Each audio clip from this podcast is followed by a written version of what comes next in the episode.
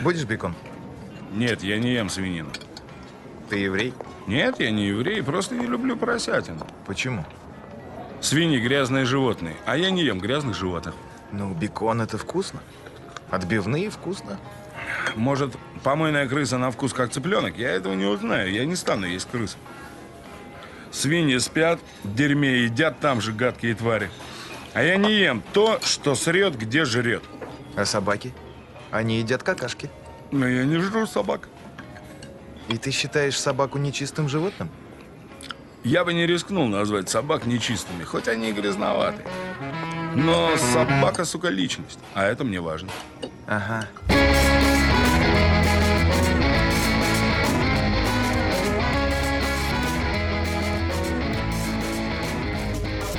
Всем привет, это подкаст «Деньги Джо или драконы». Здравствуйте. Я попробую перекинуть мостик с прошлого нашего выпуска в нынешний и поговорить э, не о клане, а клане Кеннеди. Кеннеди. Кеннеди. Попытаться сказать, что я забыл в прошлом выпуске упомянуть еще одну важную фамилию, которая имеет отношение к клану Кеннеди. Это фамилия Шварценеггер. Вы знаете почему? Ну, я подозреваю, что он в родственных связях, видимо, состоит с какой-то там внучкой э, нашего подзащитного, да? Ну да, то есть, как говорит э, тенденция, в клане Кеннеди все так или иначе связаны с политикой. И даже вот, получается, племянница бывшего президента и кандидата в президенты, она э, стала супругой Арнольда Шварценеггера или Конана, кто, или Терминатора, кто как помнит, кто, э, кому как ближе. Детсадовского полицейского. Последнего киногероя. Хищника, хотя он не был хищником. Кстати, легенда про хищника была всегда такая, что в первой части хищника, где, собственно, Шварценеггер с ним э, бился на ножах, э, хищника играл э, каскадер Жан-Клод Ван Дам. О, как. Вот так вот. И вот теперь мы начинаем наш подкаст. Не про хищника и не про Шварценеггера, и не про Ван Дамма даже, правильно? И не про чужого, и не про разборку в Маниле. Зачем бы я не знаю, это произнес сейчас, но мне захотелось назвать этот гениальный шедевр кинематографа по праву необходимо его, я думаю, внести во все 250-ки, сотни и там почетные всякие списки. Вот. Мы как-то с тобой шутили о чем-то, не помню, и ты там э, проходился по такой концепции в игровой вселенной Warcraft, как скверно. Тебе, мол, смешно, потому что непонятно, что это за ерунда такая, и звучит слово чисто вот, как сказать, семантически как-то неп- непонятно, откуда оно происходит. Слово скверный, слово скверный. Да, было. Я до сих пор его не принимаю. Мне просто само слово, это... Я, я как это не могу его себе в арсенал, вообще словарный запас какой-то пополнить А его, а расширяй. знаешь, как бы... А нет, а не в том смысле, что я про его существование-то знаю, но я как-то неорганично его использую. Ну, то есть мне, я не могу понять, чтобы в бытовой жизни я бы взял и сказал бы скверно внезапно. Нет, Только... напоминает историю, нет, напоминает историю из э, фильма «Залечь на дно в брюге», когда э, приходит, оди- один из главных героев приходит к э, иммигранту из России, чтобы купить пистолет, Мгм. вот, а тот, значит, рассказывает, советует ему, где лучше совершить то, что он собрался сделать с пистолетом. Замани его там куда-то, по-моему, в парк или там куда-то в какой-то собор. Там есть, знаешь, такие вот м, альковы такие. Вы, вы используете слово альковы? Во-во-во. Не, ну Альков еще как-то можно, Игорь Альков. Игорь Альков, но, конкретно вот скверно, я не знаю, почему она не добавляется в мой словарный запас. Ее, знаешь, она вот э, как будто бы ты на сайте заполняешь данные, и тебе говорят, твой па- пароль недостаточно надежен, и усиливай. Ты уже все туда, что мог, применил, и все равно он где-то ошибка какая-то, что-то не срабатывает, алгоритм или там правила конкретно на этом сайте. Так вот и здесь слово скверна, оно у меня существует только в, э, во вселенной Вархаммера. Ой, Вархаммера, Варкрафта. Варкрафта. Мы сегодня про Скверну, скверна это, если кто не в курсе, это демоническая магия, которая вызывает привыкание. Осторожно, не используйте это дома. А, вот. Поэтому кто поддавался, того она уничтожает со временем, поглощает, сжигает. А что будет нас сегодня сжигать? Тысяча довольных клиентов, короче говоря. Вот, ну, собственно, я тебе к чему под, под, подвести-то попытался? К тому, что сегодня мы будем в каком-то смысле говорить, в каком-то смысле про скверну, про осквернение, про грязь, про, концеп... про концепцию вообще саму грязи в человеческой культуре. Мне кажется, это важно. Э, сама по себе концепция грязи, потому что ну, это такая штука, которая нам прям присуща вот всей жизни человеческой. Нет возможности находиться в герметичном каком-то, э, как это, дистиллированном каком-то э, пространстве, чтобы быть защищенным от некоего загрязнения. По-моему, наш выпуск про запахи был будет чем-то похож, да, на это. Возможно, возможно, возможно, да. Но просто запахи это нечто более такое неуловимое, нечто более эфемерное, а грязь все-таки. А, а может и нет, может я не прав. Но мне кажется, вот от нее так просто не убежать. Она просто достаточно повсюду. Если от запаха куда-то можно удрать, где концентрация ну как пониже. Же? Вы же мне как-то э, один момент поделились э, выражением, крылатой фразой со своей работы, что типа зачем мыться, само отвалится. Вот э, как да, раз да, да, такие... там что-то меньше, меньше сантиметра толщиной грязь не грязь, а больше сантиметра грязь сама отпадет. Вот. Дарю. Ну вот я же говорю, что не надо с ней бороться, сразу, сама. Сразу слушатели, сразу слушатели почувствовали мощный, мощный э, напор э, экспертизы.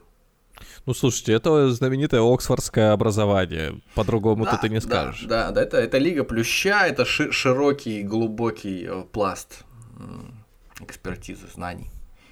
Мы сегодня Итак, как, э, с, с грязных динозавров э, начнем или с грязных я вселенных? Боюсь, что как бы я не пытался, выпуск получится наверняка немножко сумбурным, потому что довольно много раз- ра- разнородной, разноречивой всякой информации. э, Да и понятие само такое, знаете ли, бесформенное несколько и трудноописуемое. А, явление. Я бы даже точнее. сказал, вы по локоть в грязи, да, побывали, пока готовились? Да и до сих пор еще, да, не, не, не успел А. отмыться. И надо ли, непонятно. Может, в процессе выясним. Как-то так. Ну, Готовы? мы специально, мы специально налили столько воды, чтобы как-то разбавить грязь. Конечно без этого Немножко, никуда. да. Или попы- попытаться, Начинайте, мне- попытаться смыть ее. Я чуть-чуть. не знаю, как нашим слушателям, они, может быть, уже вышли из своей станции э, ав- на автобусной остановке, метро, еще где-то, там, из самолета, может быть, уже высаживаться. Уже выпуск еще так и не начался. Да ладно, он давно идет. А У нас сегодня будут иллюстрации какие-то, или люди будут Иллюстрации сегодня не откинуться? будет, могут спокойно люди расслабляться сегодня, да. Ну, думаю, люди умеют представлять грязь, поэтому, да, все отлично. да, тут. да, людям просто, в большинстве городов Российской Федерации людям достаточно просто жить. Повернуться Просто в идти по сторону ули- идти по и- улице просто и все, да. Выглянуть в окно. Да, просто по- по- под ноги посмотреть. Как говорит Уильям, точнее говорил, Уильям Робертсон Смит, такой филолог, исследователь Ветхого Завета и специалист по сравнительному религиоведению, способность различать священное и нечистое а, означает настоящий прорыв из состояния дикости. То есть, иными словами, из дикого состояния в какой-то степени там, в цивилизованное человек прорывается, когда он начинает различать между собой, вот, понимать разницу между чистым и нечистым, между э, чистотой и, и осквернением. Ну, посмотрим, что ж. А, Блин, мы только начали, а у меня уже ощущение, ну какое-то ощущение, как будто бы я прослушал часть выпуска и желание пойти помыться почему Лишний раз, просто, я не знаю почему. А ну потому что, а потому что мы все боимся, наверное, вот как-то вот, ну, если, если не брать только самых там каких-то свинтусов, то, наверное, все боятся просто испачкаться. Это Это не про испачкаться, это, такая. это- нет, это скорее вот э, как-то знаешь, вот лишний раз пыль стереть со стола, это вот что, что-то на таком вот уровне. Я не это хочу же не сказать, что показатель это- того, что тебе прям хочется, там, не знаю, очистить чего-то там от чего-то. Не-не-не-не-не. Просто такой вот э, обсессивно-компульсивное расстройство, да, такое. Да, да, да, да, да. Ну, мы об этом сегодня много будем, наверное, э, говорить. А загрязнений-то всяких, конечно, дофига бывает разных. Э, Не только просто какая-то там пыль на столе.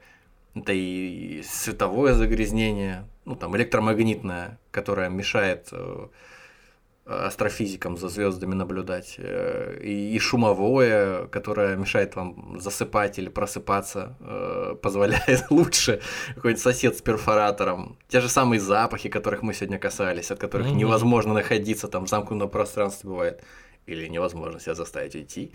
А, ну и, в общем-то, информационная, наверное, которая как никогда э, в тренде сейчас, так сказать, э, какое-то семантическое, семиотическое загрязнение, загрязнение какой-то информации, от которой хотелось держаться подальше, но которая все равно изо всех щелей тебя заливает. Ну да ладно. А, В общем, грязь это такая двусмысленная вещь. Субъективная вещь и двусмысленная. Например, э, для каких-нибудь генетиков это м, то есть это не, не, не то же самое, что для людей там в обыденной жизни. Например, там ДНК это то, что они ищут. Допустим, какие-нибудь археологи ищут какой-нибудь, на- нашли какую-то кость. Мы любим денисовцев, да, с вами. Очень. Вот ищут. ДН- ДНК Денисовца ищут. Это сложная задача, там невозможно пока э, похвастаться большим количеством этих находок, вообще костей, кроме какого-то там мизинца, найди там, по-моему, что-то такое, но вот, э, и зуба какого-то. Ищут ДНК, и для них искомая, необходимая, важнейшая там задача, да, вот найти этот ДНК, то есть это предмет их поисков. И при этом самое большое э, загрязнение, которое мешать им может больше всего проблем создавать, это тоже ДНК. Только то, которое м, попадает с э, их собственных там пальцев, откуда-нибудь там изо рта у них выпадает там что-нибудь, я не знаю, какое-нибудь недоеденная какая-нибудь печенюшка, которую с собой взяли в пещеру. Вот, э, и какие-нибудь археологи. Короче говоря, вот, казалось бы, такая двусмысленность возникает прямо на пустом месте уже. ДНК это одновременно, это, мне кажется, напоминает немножко историю про э, любые вещества, которые в зависимости от концентрации могут становиться там и, и, и ядами, и лекарствами, ну, вот, или безвредным чем-то. Но, с другой стороны, без грязи тоже не очень. А, Есть основания полагать, что определенный уровень грязи, так сказать, необходим для правильного функционирования нашего организма. Вот. О чем я Я говорю? с, самого, я с самого детства слышал эту историю, когда еще, по-моему, это был второй класс. То ли учитель, то ли... Больше грязи, шире морда. Нет, что про- про- провели исследование, тогда звучит, провели Ну, исследование, меня. а, то ли в Финляндии, то ли, короче, в богатых Лапландии. странах. э, ну тогда бо- богатых странах казалось, где, короче, на каком-то количестве людей, пускай будет выборка из 100-200, сейчас вспомнить, что это было э, там миллион лет назад, сложно. И результатом стало то, что те люди, которые часто мылись, каждый день мылись, они регулярно болели э, ну, гриппом, какими-то ОРВИ и прочими. П- Простуда у них была. А те, которые как свиньи ходили и не мылись, М. или редко мылись, там вот периодичность я не помню, они болели сильно реже. И Сыром якобы овечьим пахли. Да, да, подразумевается, что вот э, человеческая кожа, покрытие ее вот э, за счет там жиров и углеводов, вот, оно способствовало Защитную дополнительной функцию за- за- да, да, да, да, защите. Но я Мгм. скорее хотел сказать о том, что э, в последние десятки э, лет с развитием представления о гигиене, с внедрением этих представлений в широкие слои народа, человек с самого рождения, как правило, оказывается, ну, если сравнивать с какими-нибудь там э, нашими предками столетней давности, предположим, оказывается просто в каких-то э, абсолютно нечеловеческих условиях, то есть слишком чисто вокруг него. Младенца, кроваточку младенца особенно окружать стараются чистейшими всякими там простынками, одноразовыми всякими там памперсами, подгузниками, бесконечно все там подтирать, подчищать, подмывать. И вокруг ребенка, вокруг кровати, ну, если в благополучной семье живешь, э, очень чисто. Чище, чем где бы то ни было, как в операционной бывает Мгм. часто. И, в общем, казалось бы, это защищает от всяких инфекционных заболеваний хорошо. Действительно защищает, наряду там с, э, конечно же, с э, прививками, с чипированием, со всевозможным нами любимым с недавних пор. Но при этом у этой медали есть обратная сторона. Э, В эти же самые десятилетия с ростом э, уровня медицины и представления о гигиене растет количество аутоиммунных заболеваний, то есть связанных с э, работой нашего собственного иммунитета против нас самих. Широчайший спектр, те же самые, та же самая, значит, тот же самый диабет первого типа, там, что там, анкилозирующий спондилит. Короче говоря, э, куча заболеваний, которые раньше нас не беспокоили. Аллергии всякие, то же самое. Мне понравилось, насколько простой и такой, как это в кобуре у тебя а, пример заболевания. Аллергия и как там... А, Анкилозирующий спондилит, да. Ну, вот просто вот, просто на быстром наборе. Ну, э, в общем, заболевания, которые, э, в общем, как метко выразился э, один чувак в одной лекции, я забыл, что за чувак, это напоминает э, ситуацию, когда в государстве очень круто развиты силовые структуры, ну, в каком-нибудь гипотетическом государстве, очень круто развиты силовые структуры, разведка, э, всякие службы контроля за, там, за, за- ситуацией криминогенной какой-то в обществе, но при этом уровень преступности слишком низкий, чтобы обеспечить эту всю машину работой. Что тогда происходит? Тогда она начинает искать, искать, э, кому бы э, значит, свою силушку применить. И находит обязательно. Точно так же вот происходит и с э, организмом, у которого происходят, случаются какие-то аутоиммунные заболевания. Вот. Поэтому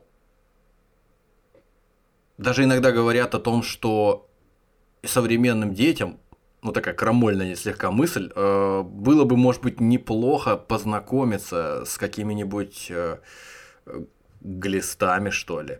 Чуть-чуть так это, э, чтобы выработать э, общий какой-то иммунитет более крепкий, чтобы э, бы- быть способными выносить какие-то э, испытания, которые жизнь пред- пре- предоставит обязательно. Вот, а в действительности получается, что мы совсем неподготовленными оказываемся к каким-то вызовам подобным. Вот. Как я говорил, грязь это очень многозначный и субъективный такой термин, субъективная вещь. Еще один такой пример интересный, подтверждающий субъективность этого термина. Э, Такой есть э, в МГУ на географическом факультете такой фи- физический географ, э, геохимик э, Татьяна Пузанова. Вот она рассказывала о том, как э, в 90-х э, проводился опыт в Москве, социологический опрос, такой комплекс различных а, вопросов задавался москвичам, и в числе прочего там был вопрос о том, как у вас с тараканами дома. И в- разные были ответы, но в результате по результатам этих ответов была построена карта распределения тараканов по э, городу Москва. И где бы ты думал, э, больше всего было тараканов? Так, навскидку. О, ну, наверное, в центре старые дома, какой-то старый фонд. А просто... А почему ты так думаешь? Ну, во-первых, потому что центр это в первую очередь э, всякие рестораны, кафешки, э, общепит, где еда. с- Начало плюс- 90-х. А, начало 90-х. Ну тогда, значит, потому что они там изначально поселились, там самые ключевые рассадники, мусор везде не вывозился. Тогда, наверное, на улице много всего валялось. Ну, Решение неправильное, но ответ верный. Короче говоря, э, это как в третьем классе открываешь э, э, последнюю страницу учебника по математике и подгонять пытаешься под ответ непонятной задачи. Вот свое решение. Идея в том, что почему это произошло? Потому что люди, которые живут в центре Москвы, это всякие э, из- избалованные, э, богатенькие э, людишки, либо какие-то интеллигенция какая-то, которым даже один таракан, случайно замеченный там раз в месяц где-то э, по краю э, значит, туалета, это уже смерть. И поэтому даже вот в, таком, в такой концентрации они уже отвечают так, у нас тараканов просто кошмар, тьма тьмущая. А люди где-то в Чертаново, там где-то, неважно, а, они там с, просто на тараканов встал утром, ставки обул и поехал между комнатой. Они, тараканы, да нормально, нормально, никаких про... И получилось, что получилось, что тараканы вот все гнездятся в пределах Садового кольца. Просто. Вот все основные тараканы там скопились. Ну, вот. Так что это к э, тому, что грязь для, для одних это вот э, одно понятие, для других другое. То есть тараканы это непосредственно как бы вещь такая, которая с грязью просто братья-близнецы в, в понимании людей, я думаю. Вот. Нет, можно, конечно, усугубить и сказать, что еще дело в, в высокомерии и снобизме, которые Конечно, все, конечно. все, кто не в центре Москвы живет, все тараканы, да, приходят всякие тут. Можно, можно и так, да, можно и так сказать. Ходят, топчут, да, по нашей белокаменной. М, Еще прежде чем начать основную нашу, собственно, тему, э, ворваться в нее, надо сказать, я не знаю, я, конечно же, э, не специалист, как обычно, не антрополог, вот, чтобы разбираться в концепции э, так, как положено, сделать правильные, может быть, выводы, но просто как-то на уровне здравого смысла придется приводить примеры различных там э, небольших обществ, каких-то, которые живут э, примитивным укладом или которые жили таким укладом э, по разным точкам мира. Но как будто кажется, что это как вот с э, приматами, э, ко- ко- которых э, из- изучают каких-то высших приматов, типа там горилл горных африканских или каких-то тех же самых африканских шимпанзе изучают, и на основании того, что в группах этих шимпанзе или горилл выяснили, о том, как они себя ведут в группах, делают какие-то корреляции, простраивают выводы, какие-то делают относительно того, как жили наши предки до того, как мы с обезьянами, там, допустим, разошлись с этими на эволюционном древе. То есть это такое усло- условности такие, потому что они живут в специфической среде, то есть в одни живут там в горах, другие живут в лесу, э, и не все э, предки человека жили вот в таких вот обособленных маленьких специфических условиях, э, которые накладывают, безусловно, специфические какие-то э, ко- корректировки, вносят в их жизнь. И делать выводы, точно так же делать выводы по каким-то амазонским аборигенам или по каким-то там, может быть, э, африканским племенам, это тоже, ну, такое скользкое дело такое. Но с дру- другого у нас материала нет. У нас, то есть у людей в целом. Другого материала нет, чтобы изучать э, какие-то важные вопросы, э, при этом не ударяясь в какую-то теорию сухую и не, не- сверяясь с практикой. Поэтому, конечно, это мысль не моя, я не помню, кого я прочитал. В свое время, у Маркова, такой биолог, есть классные книжки по э, эволюции человека, или у Докинса, неважно, но факт тот, что вот с неким скепсисом, мне кажется, стоит относиться к дальнейшему, потому что мы будем говорить, как ко всему, в общем, что вы слышите, нужно относиться с изрядной долей скепсиса. Ну, это вот э, видео, когда я присылал, как-то тебе помню, про... Там обезьяна была, не помню какой марки. В общем, она ела банан. Она его как человек тоже... э, Очищала? аку- аккура- аккуратно, да. Москвич, Жигули или Запорожец. Тут очень надо быть аккуратно. Так вот, обезьяна, значит, очищает этот э, банан, как, как и мы, классическим способом. А потом... вот эти Литерали ми, да? не-не-не, а, а- а потом она ниточки, которые вот э, от кожуры остаются еще на банане, а, как предполагалось, она вообще не должна ее очи- очищать, просто жрать его или пополам раз, Она еще разорвать и ниточки жрать убирала, да? Она ниточки убирала так деликатно двумя пальчиками в сторону это все дело и потом уже ела. Вот вопрос, она это подсмотрела или сделала сама? Ну, судя по тому, что э, был на видео, навряд ли она подсмотрела. Ну, опять же, гарантии быть не может. Но вот это в, в копилку того примера, что на обезьянах мы стараемся понять э, повадки своих предков. Ты хотел сказать на обезьянах. А- Обезьяны, да. Практически колхозаны. Практически, только обезьяны. Обезьяны. А, окей. Ну, что бы то ни было, как бы э, я не пытался там устроить какой-то дисклеймер, тем не менее, поедем а, в, в том направлении, которое выбрали.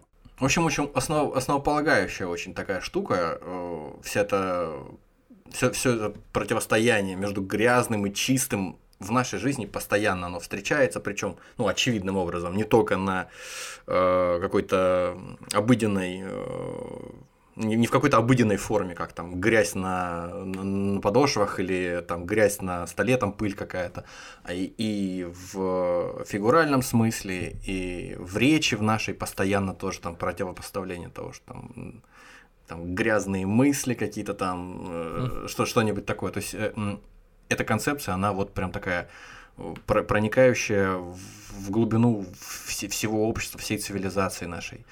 Это примерно как э, вот эти базовые какие-то этические, какие-то философские противопоставления, бытие и небытие, форма и бесформенность, ну что-то вот так, жизнь и смерть, грязь и чистота. Интересно вот, что да почему? Почему бы сразу не ворваться в это сравнение? Я его приберечь, приберечь хотел. Мы вроде сейчас э, дисклеймер э, сказали о том, что вот как судить о современном обществе, о его всяких повадках э, и отношении к грязи по тому, что мы узнаем из современных каких-то диких э, архаичных племен.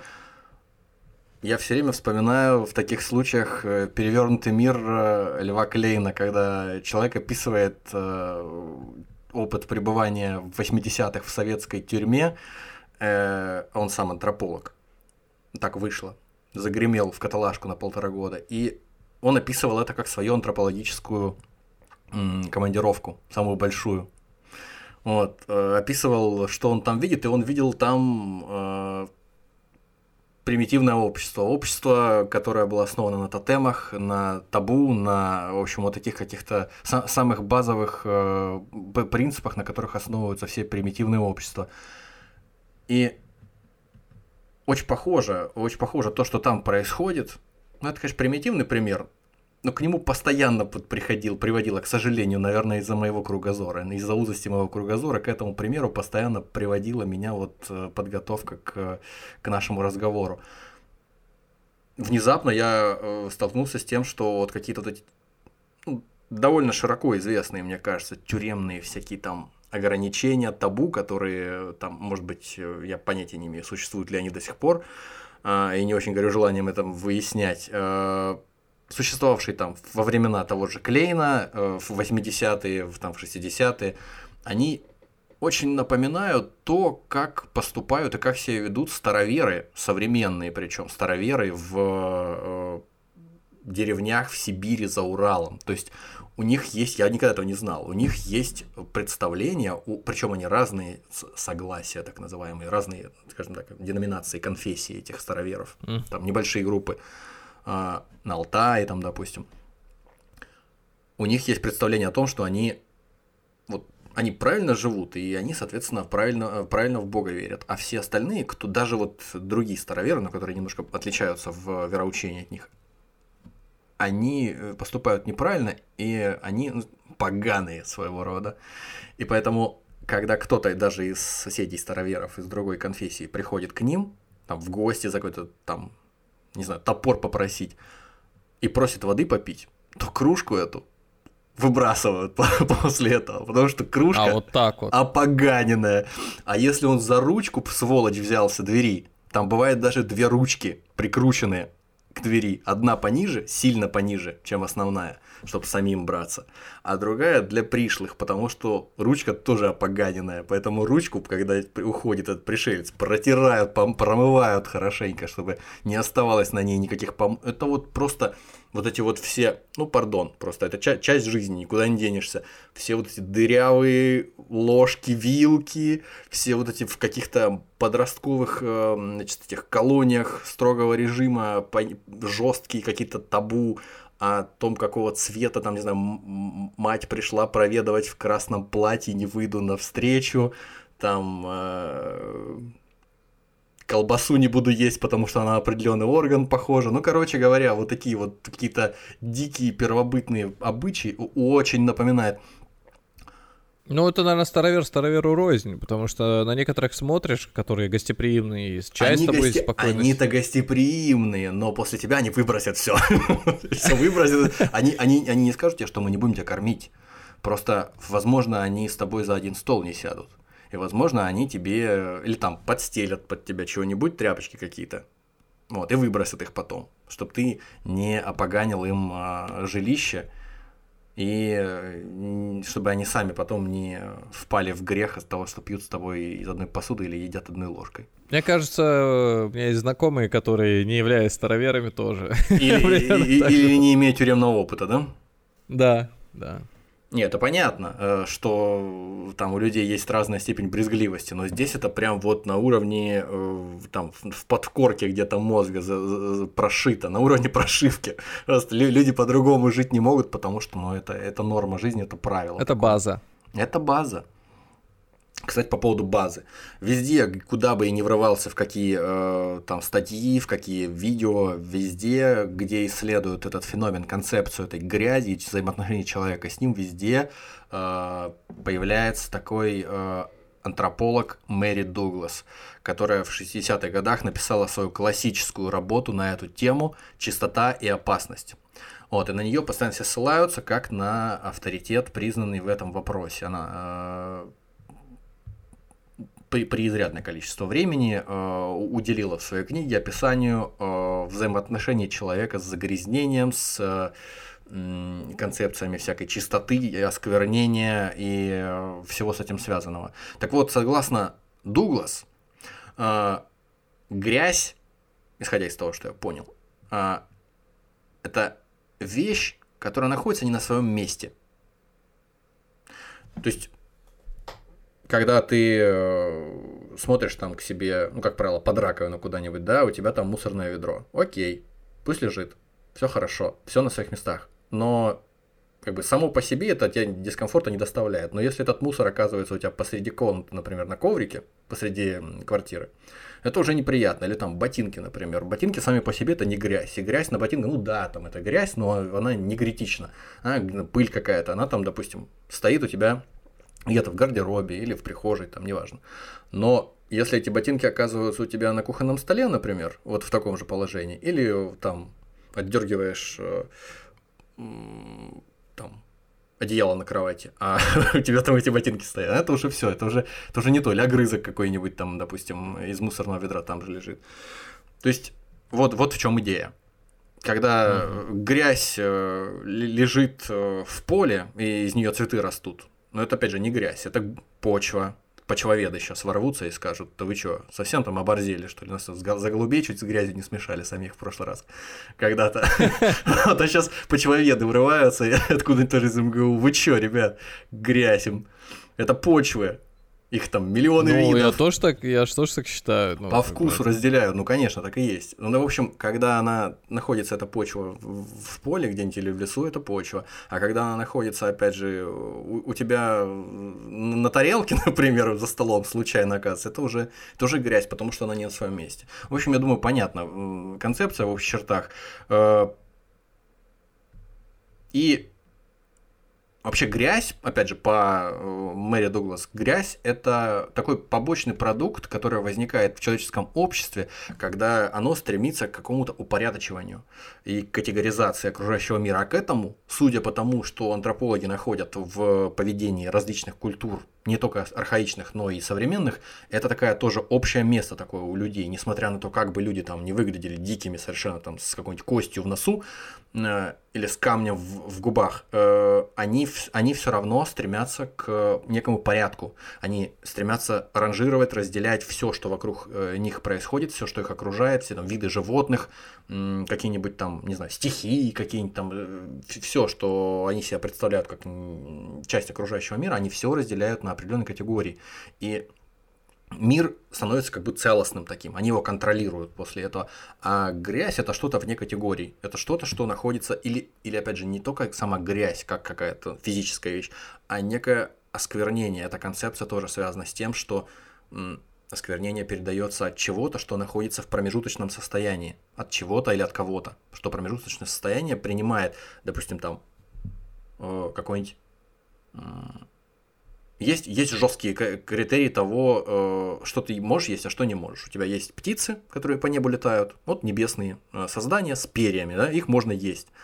А, и что-то, э, что, допустим, там ползает э, по, по земле, но у чего нет, там, не знаю, у чего нет э, чешуи, его тоже можно есть. А вот что-то, что одновременно там, допустим, летает, но у, чего, у кого есть чешуя, его есть там нельзя, предположим. Но когда оно появляется, или когда ты его случайно там, допустим, съел каким-то образом, оно как находящееся, это животное какое-нибудь, оно находящееся между категорий, оно может оказаться в этой культуре за счет того, что оно, его не- нельзя поместить ни в одну из этих категорий, жестких, строгих, оно может вызывать какой-то дискомфорт, и оно может потенциально оказаться вот в культуре каким-то таким а, несъедобным, запретным. Это такая вот э, вводная немножко вещь. Но это, опять же, не просто не- негласные правила. Это же тебя с детства учат. Неестественным, вернее, это же неестественным образом получается. Это вот тебе с детства говорят, что... э, а, ну да, тебе по сути говорят, что такое хорошо, что такое плохо, и что такое чистое, и что такое грязное. И все, везде что эти там. категории разные, да, но везде они в том или ином виде существуют. Вот в чем э, идея. Ага, и вот когда ползет жук какой-то по ветке, тебе говорят, вот жук, например, это не очень грязный, а вот гусеница это уже вообще прям. А комар это или там Ну, вот есть, есть у тебя две категории э, там каких-то животных, например, э, которых ты можешь есть.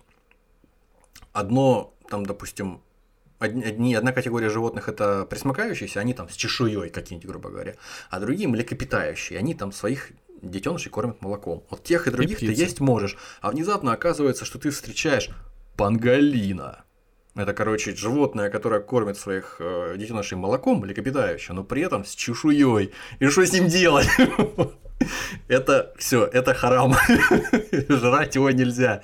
Я почему этот пример привел? Потому что есть э, племя, по-моему, в Западной Африке, которое, с одной стороны, считает его э, запретным, а с другой стороны, в определенных ритуалах его употребляют, и оно наоборот священным становится. То есть такая вот опять двусмысленность проявляется в том, что э, как, как ты относишься, как ты э, взаимодействуешь с, э, с некой вот этой скверной, твоей любимой, с какой-то грязью, с источником осквернения. И это вызывает постоянный дискомфорт. То есть это вызывает дискомфорт фактом своего существования. Э, Грязь какая-то, э, какой-то вот, э, непорядок, короче говоря, какой-то, который вот он выбивается за пределы твоего космоса, который ты вокруг себя построил. Что с этим делать? С этим, да, с этим что-то надо делать, и чтобы, чтобы это надо успокоить себя, привести окружающий этот космос в равновесие.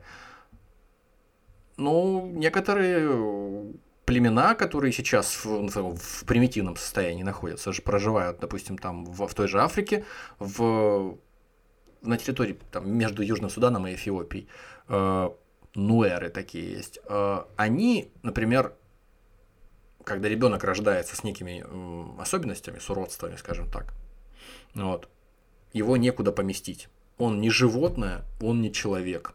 Как с ним быть? И они все просто ну, находятся в таком в диссонансе в каком-то, они дол- должны как-то этот вопрос решить. И для них это решение нашлось ну, простое. Они приняли его э, как случайно родившегося у человека детеныша гипопотама. Ну так бывает, просто вот, вот такой вот он. Ну, Такой какой-то... Случайно родившегося Ну, у человека Детеныш гипопотама. гипопотама, детеныш гипопотама, который случайно родился у человека. Ага, понятно.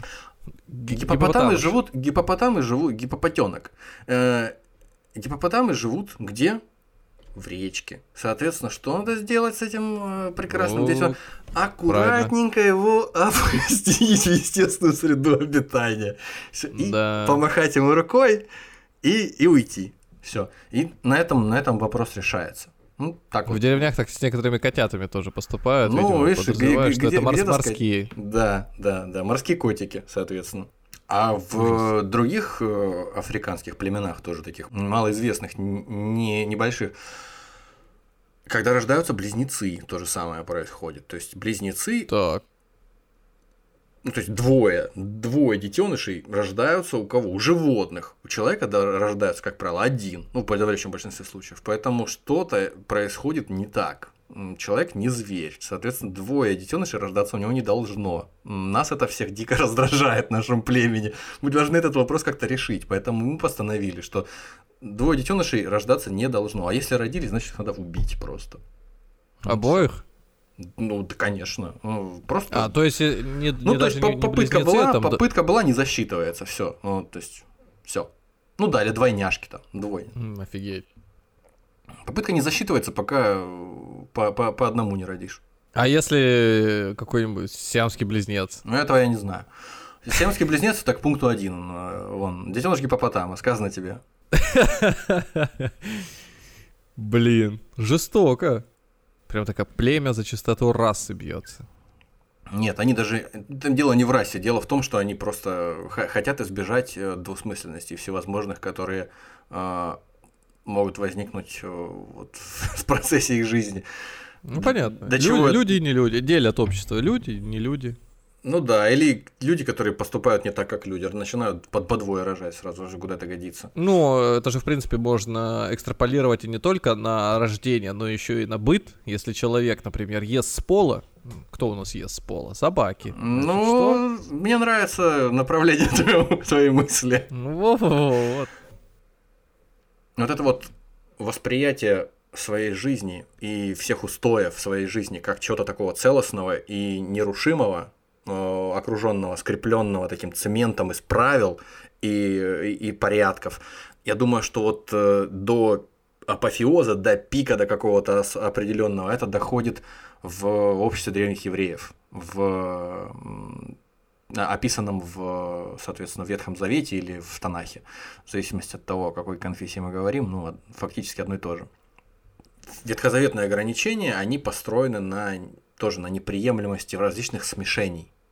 То есть вот в книге Левит, а, соответственно, э, Моисею Господь говорит, что значит, э, вы не должны смешивать между собой э, различные нити, э, шерсть и лен, чтобы там делать из них одежду. Вам не подобает э, смешивать э, двух видов семена для того, чтобы делать из них хлеб.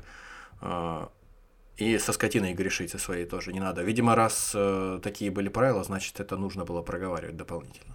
Видимо, по-простому не понимали, что ну, как бы не- не- нехорошо грешить со скотиной. Ну, ну окей. В общем, одним словом, всевозможные гибриды, всевозможные смешения различных категорий между собой находились под запретом. Но некоторые из них, конечно, несмотря на то, что какие-то из них выглядели довольно логично, некоторые из них выглядели странно. Например, там запреты на э, там, поглощение какого-нибудь тушканчика. Почему тушканчика есть нельзя, почему он э, скверный, почему он источник осквернения, я не знаю, чем он ему не угодил. Ну Вот, если там свинью, может Тушкан? быть, еще. Да, тушкан. Если свинью еще туш- можно как-то описать, почему там она может вызывать какие-то болезни, например, там мясо, не знаю, испещрено паразитами, что-нибудь такое. Но в целом. Не, я- ну тушкан-то ж, по сути, крыса только на задних лапах, и поэтому, А, может быть, она ну там да, сейчас мы, опять, да, сейчас мы опять дойдем до крыс с крыльями. Нет, Осторожно. я имею... Нет, я имею в виду, что это мы- мышонок, который просто может же где-нибудь по помойке лазить, и как минимум, как и свинья, да? Ну ты себе Если- как представляешь, 3,5 тысячи лет до нашей эры, э, или там нет, нет, 3,5 тысячи лет назад, полторы тысячи лет до нашей эры, э, какие там помойки? Что в эту помойку входит вообще? Что, что собой представляет помойка? Они не выбрасывают же ничего люди, они все либо съедают, ну то есть, что, Не, ну хорошо, давай- давай так, кости, э, не знаю, ну фекалии. Вот, вот, фекалии, например. Ну, Жрет, жрет дерьмо, что ли, этот тушканчик? Ну же он дурак, я не знаю. В смысле? Нет, ну, дурак, давай сейчас историю про собаку расскажем, которая... История там- про собаку-то окей, Прям- но слушай. Короче говоря, не совсем понятно, почему тушканчика запрещено жрать, или почему запрещено жрать хамелеона. Там, то есть, вот сведены какие-то животные, которые, ну, непонятно, почему запрещено их жрать, почему они такие вот э, неприкасаемые, хотя всех вроде Господь сотворил. По собственному желанию. Ну, И- раков же тоже нельзя есть, потому что им этот, э, этими мертвечиной всякой питаются. Но, тем не менее, расскажи это жителям Юга России. Э, Не, я, я пони- я понимаю, я тебе как бы в, в смысл того, что в каком окружении животное находится, значит, ну, оно мо- влияет мо- на то, по- быть, может быть, да. попадет она в еврейскую карту Мишлен или нет. Возможно, да, в, в, в меню.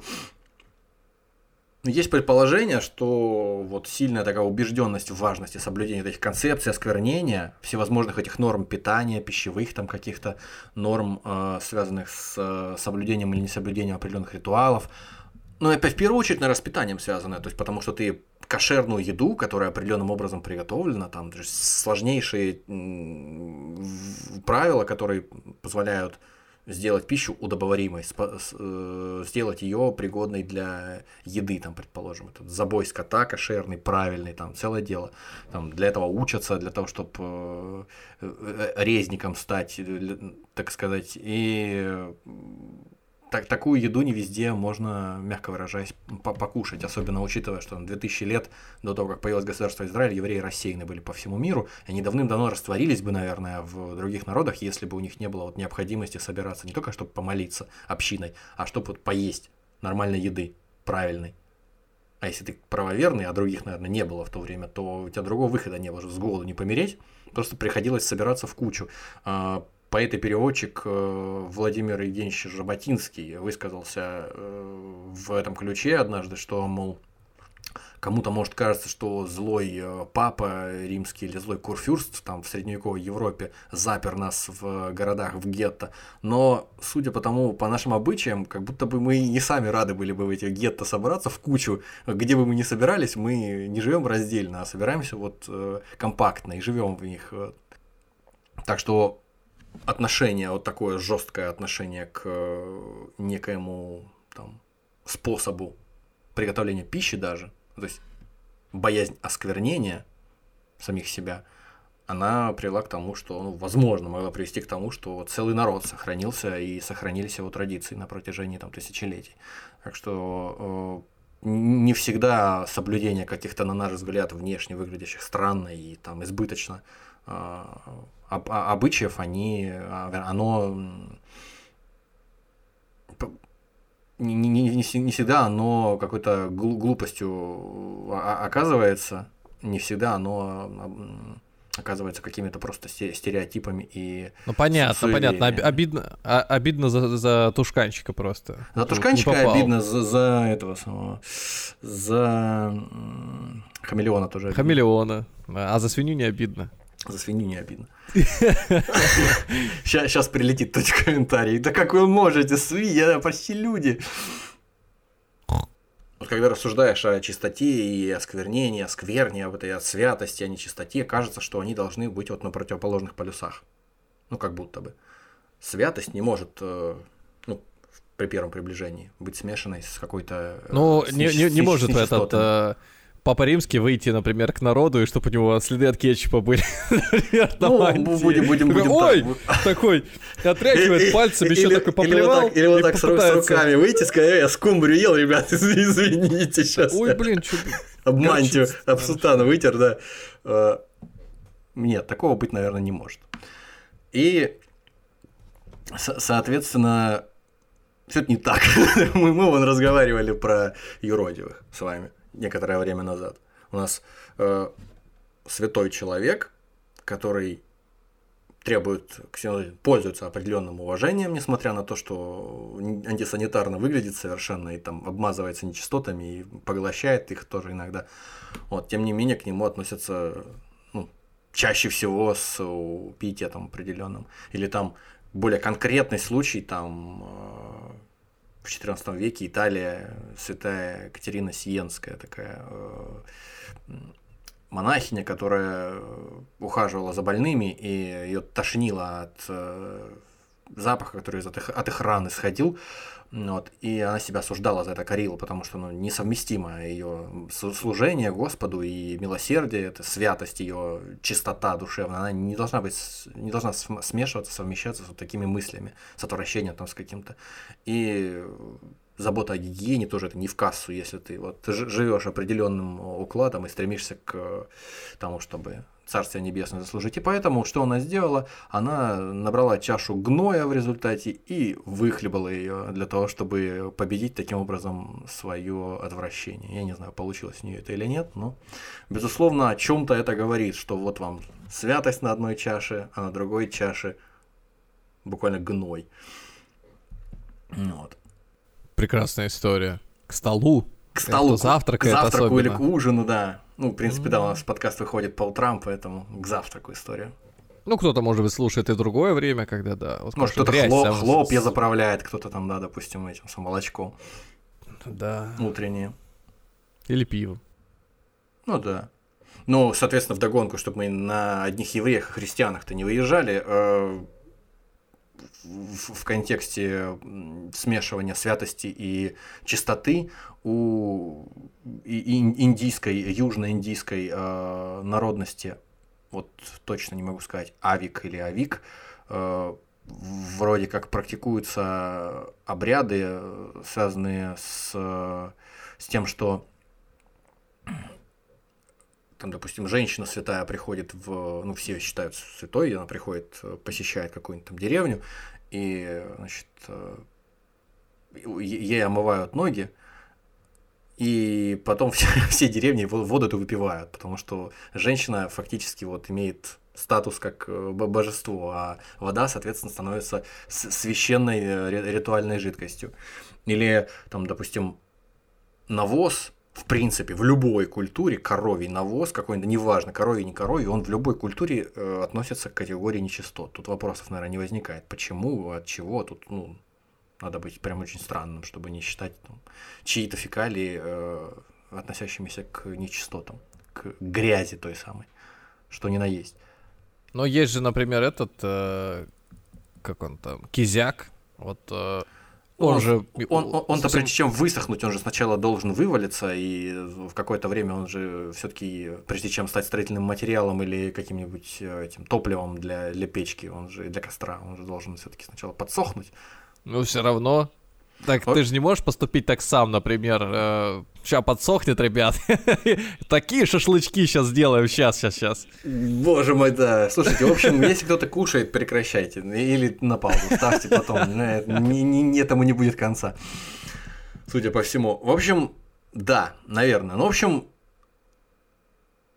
те же самые, э, те, те- те- те- же самые люди, э, которые только что вот э, выхлебали с удовольствием э, целый тазик э, все, всей деревни там после того, как ноги помыли свя- священной какой-то даме, вошедшей в деревню, они э, в определенных случаях э, коровьим навозом, потому что корова, навоз сам по себе, конечно, э, это такое, это грязь, но корова это священное животное. И поэтому, э, хотя навоз может стать причиной э, осквернения в кастовом этом обществе, тем более, с жесткими критериями, с жесткими правилами, там, может, еще нос утрут, наверное, еще и евреям и, и древним со своими установками, со всеми этими ограничениями, или каким-нибудь там этим с- ста- старовером с э, на- населением советских тюрем. Но, но при этом по отношению к смертному коровий навоз может выступать как э, нечто чистое или даже священное. И поэтому в определенных случаях может так э, быть, что даже э, даже брамин, ну то есть брахман, э, высшая каста, не может быть им осквернен. Сразу вспоминаются те самые из прошлого выпуска бостонские брамины, Да, да, да, да. которые обмазываются коровьим навозом где-то рядом. Ну да, или вот, допустим, грязь может, в- грязью может там нечистотами какими-то, мусором может считаться какая-нибудь там, э, не знаю, камень какой-нибудь, песок, э, земля, а в Коране в определенных случаях, сами, сами знаете, если нет возможности перед намазом э, омыться, совершить омовение водой, если нет такой возможности в принципе, там, по определенным критериям, то можно сделать это омовение землей или песком, там тоже по, по определенным а, по определенному правилу, соответственно, не просто так. Вот, или после там того, как на горшок сходил, тоже там где-нибудь в, в пустыне. Ну, это понятно просто, что, что, что ж делать-то. Конечно, наверное, грязь там это, или там песок какой-то, или камни это не, не, не то, что нужно предпочитать воде, но если воды нет, вот просто выхода не было в Аравийской пустыне. Приходилось, приходилось изворачиваться как могли. Я не буду раскручивать эту тему. Не хочу. Я тоже не хочу, поэтому мы едем дальше. Я просто помню, да, этот э, прям прописано конкретно, что можно пи- пользоваться камнем в случае чего. А вот каким камнем не сказано. Светлаковым. Нет, может быть, речь идет э, какой-то, знаешь, вот с собой э, определенный камушек, или как в этом. э, Да, фильме, да, да, да, да, в фильме с- со Сталлоне, да. как- блин, как же он назывался-то? Где он в будущее попал, его заморозили. Да, да, да, и с Сандрой Буллок встретился, да, да, да. Э, Блин. И он там р- ракушками приходилось вытираться, А, да, да, да. Человек-разрушитель, да, вот. Или просто, или просто разрушитель, да. Ну, Demolition Man. Man. Это как хакермен.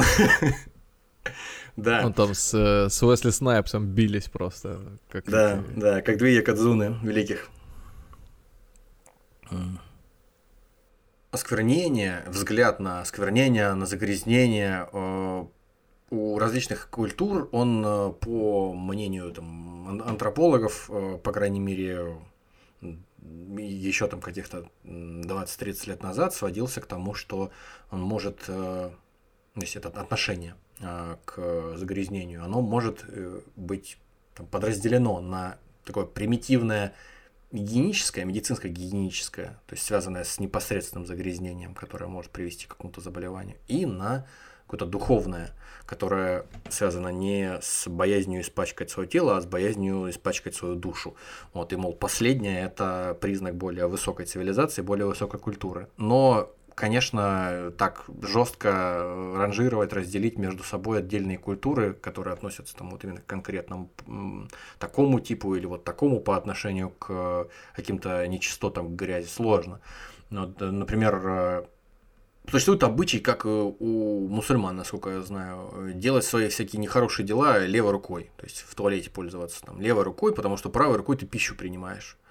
Вот это причем там нет, э, как будто бы нет у этих Йоруба, у них нет никакого там дополнительного еще наслоения смыслового, как будто бы это э, там каким-то образом а, а, относится к сфере духовной. Это именно вот такие предписания, которые позволяют избежать заболеваний кишечных. То есть если э, той же рукой, которой ты протираешься после э, там, похода в туалет, э, ты идешь потом кушать.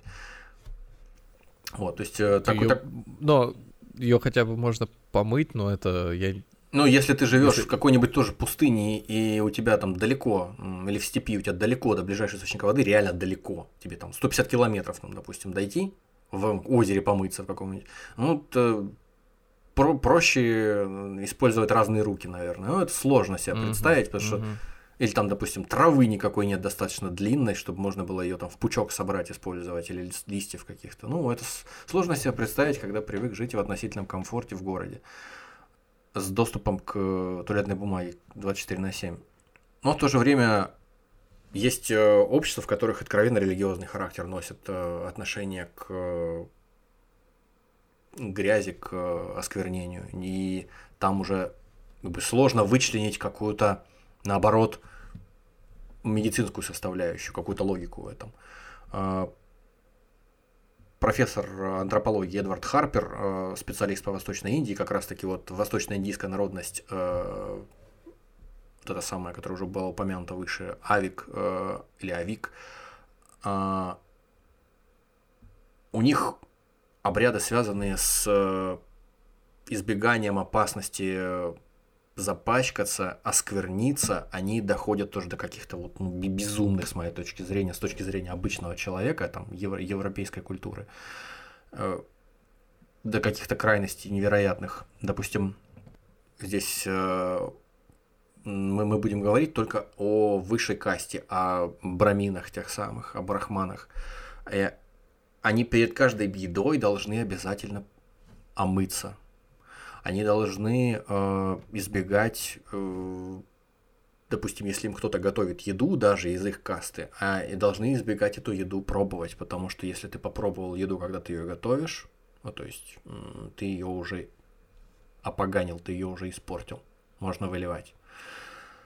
А, Если еда, допустим, относится к чему-то, что не было раскрыто, э, использовано каким-то образом, там, изрезано или э, разделено на части, допустим, там, запечатанный банан, то, в принципе, э, представитель низшей касты может тебе это передать, и ты не боишься от него э, опо- опоганится, так сказать. Вот, а если банан порезан на кусочки, то все, уже, уже нельзя. Уже, уже нельзя принимать. Или там орех, допустим, не расколотый, там какие-нибудь орехи не расколотые, ты можешь принять, а вот если они наколоты уже и горкой лежат там одни съедобные там части, то все, уже, уже можно принимать только вот представителя своей э, касты брахманов. М, Ну, это чем-то напоминает историю, помнишь, когда мы рассуждали, э, гуляя по центру Москвы, я не помню, чем туда приехали тогда, чем там гуляли. чё в чём дело? Проходили э, эти, хотел сказать, сви- свидетели Будды. Ну, короче, свидетели Будды с танцами своими, с барабанами, с бубнами. А, ну, Кришнаиты проходили- ты имеешь в виду. Да, да, да, что-то пели и подошли к нам и протянули тогда угощение. Какие-то конфетки скомканные из кокоса. Ну да, да. Причем первая мысль была, что они сейчас денег каких-то за это попросят, потому что... Это была не первая встреча у нас, да, с ними, поэтому было предсказуемо, что они попросят денег обязательно. Но они не попросили денег, они просто угощали, и я помню, мы тогда переглянулись, но сожрали эти кокосовые конфеты. Ну, потому что Ну, непонятно, кто это? их готовил, да, эти кокосы конфеты. Может быть, я просто как-то, да, становился свидетелем, ну, не то, что я э, видел какое-то видео, э, какую-то съемку такую из-под тишка, как в каком-то цеху на окраине Москвы, или там, неважно, на окраине какого-то крупного города, рабочие в цеху делают, знаешь, этот плетеный сыр-косичку. Так. Вот, их, э, ну, в общем, не, не повторяйте это дома тоже. Даже не пробуйте на- нагуглить и посмотреть. То есть там ну, какие-то, короче, ку- куча потных мужиков э, обматываются этим сыром, короче, скачут на нем как на скакалке. То есть там просто ужас какой-то. И потом ты никогда не сможешь угадать, э, тот ли это сыр или это какой-то фабричный. Поэтому сыр-косичка покинул мой рацион с этого момента. Я не стал больше никогда его покупать. Я вот там и раньше небольшой любитель был. Он такой подкопчененький, знаете ли. Вот. Только люди расслабились, подумали, ну, наконец можно завтрак за- закончить свой. Нет. Нет, даже не пытайтесь. Да, и заканчивая про вот этих южных индусов говорить, э, надо сказать, что да, Так а, сыр косичка, я к чему вел-то, что мы тогда как-то не этот э, особенно не смущались. Ну да, это было как-то странно и брезгливо, но конфета есть конфета, почему бы ее не сожрать? Тем более ощущение, что раз мы здесь вдвоем сидим, то я не знаю, по крайней мере, это я сейчас додумываю, что если даже с одним что-то приключится, второй поможет. Ну, То есть мы один об бы... этом просто не думали. И опять же, мы когда в центре Москвы принимаешь от кого-то еду, это одно дело, а когда, тем, допустим, где-нибудь ты в индийской деревне э, прогуливался бы случайно, там, э, в окраинах, э, на, на, на окраинах где-то в окрестностях какого-то там, каких-то развалин храма, не знаю, в джунглях, и тебе бы кто-то вышел и грязной рукой протянул какой-нибудь там ломоть чего-то, ты еще не знаешь даже чего, причем улыбаясь, конечно, во все э, 32 зуба. Я сомневаюсь, что с таким удовольствием ты с таким же спокойствием взял бы хладнокровно и съел это. Я лично нет. Я Ну, уже заранее говорю. Не, ну естественно, сейчас часто я... Вот мы подошли к слову брезгливость. Вот, да, это вот э, корень нашего разговора, да, один из корней, да, то есть отношение к чему-то с точки зрения... Опять же, мы сейчас не как приверженцы определенной религии, мы не с точки зрения какого-то высшего смысла, с космического осквернения какого-то, боясь, э, не захотели бы там, да, взять у кого-то чего-то, а потому что мы э, опасаемся микробов каких-то. Опять же, это такая скользкая история. Микробов может и не оказаться, а с другой стороны, мы идем по Москве, это крупный город, в окрестностях Москвы есть куча производств, на которых там выделяются всякие вредности производственный воздух, и даже если ты эту конфету не съешь, ты столько всякого надышишься, по идее, да, что, ну, тут то, то ли этот воздух вдыхаемый уменьшит твою жизнь на какие-то там часы или минуты, то ли эта конфета, то есть там тебе испортит пищеварение, ну, то есть с нашей точки зрения это может выглядеть как разумное решение, там не есть эту конфету потому, что она нас там отравит чем-то, м, испортит нам пищеварение, а с объективной точки зрения какой-то со стороны это может показаться как рационализация просто. Попытка наукообразно описать те же самые чувства, которые испытывают какие-то вот эти брахманы на юге Индии, правильно ведь? Вот. Ну, я поэтому пример такой привел, да. Да. М, Возможно, возможно. Ну и все-таки раз брезгливость э, корень, то корень брезгливости это брезг. Спасибо. Спасибо. Наши, наше подразделение лингвистов не, не, не дремлет. А, да, и чтобы от э, представителя низшей касты не запарафиниться, извините за такой э, жаргонизм тюремный, я уже просто перехожу на него полностью, потому что я вижу, что здесь это очень применимо. Э, представитель касты э, значит, э, брахманов не должен стоять со своим слугой, с которым он даже, возможно, где-то там работал в поле, бывает и такое, э, не должен стоять с ним в одном сарае, в котором земля не просто утоптанная, а, допустим, засыпана соломой, потому что э, скверное это осквернение, которое может перейти от э, человека из меньшей, из низшей касты к представителю высшей касты, оно не передается через землю по представлениям этой э, народности, но оно передается через солому, от соломы к соломе, как по м, медным проводам ток. И, соответственно, если вдруг окажется, что каким-то образом они там рядом стоят, и какая-то солома их соединяет, то все, то Брахману придется там 20 тысяч всяких омовений и ритуалов по- полжизни потратить на то, чтобы вернуться в ритуально чистое состояние. А на, на зло нельзя так, например, сидеть где-нибудь там на балке наверху, и вот заходит, к примеру, по соломе идет э, высокопоставленный дядька, и ты прыгаешь на эту солому, и тем самым его как бы осаливаешь. Я не знаю, я не знаю. Возвращаемся в какую-нибудь там со- советскую тюрьму. Я, насколько знаю, э, понижение в тюремной масти не имеет обратной силы. То есть повысить могут, понизить нет. Повысить Ну, могут, есть- но не всех, а понизить могут, но как бы назад ты не Ну, вернешься. я, я, нет, ну я имею в виду, что Это, по-моему, те же самые полез. правила. Те же самые правила. Ну, то есть, если какой-то прям вот авторитет э, заходит... Нет, мы сейчас в другую сторону пойдем. А это не, а Заходит. это то же самое. Я не против э, в таких категориях рассуждать, потому что это абсолютно то же самое. Я мне просто было бы Не, интересно. ну подожди, на самом подожди, деле, дай, мне было дай бы при- интересно. Нет, да. дай... Нет, ну так непонятно, мне непонятно. Мне Так, непонятно. Дай я говори. пример до конца Да, договорю, да, и да. тогда, возможно... Так. Ну, за- заходит авторитет в камеру, и тут к нему бра- бросается лизаться какой-то Из-под, там из-под из, э, шконки. Да, и то, а тот, не знаю, в попыхах уставший, только что вот его этот э, помятого туда закинули. И чё, Я думаю, этом... я думаю, чтобы решить этот вопрос, нам нужно собирать сходнягу. Вот, вот видишь сразу. Ну, так я, и там. думаю, я я, не- я думаю, что там тоже какие-нибудь высокопоставленные э, брахманы соберутся и решат этот вопрос, исходя из э, того, что у них дозволительно, что запретно, что Понятно. прием- приемлемо. А с, со слуги, я так понимаю, голова поедет в одну сторону, а тело слуги в другую. Я, я понятия не имею, я думаю, из слуги чучела просто сделают да, для музея. Тигром его скинут. Да. Такие дела.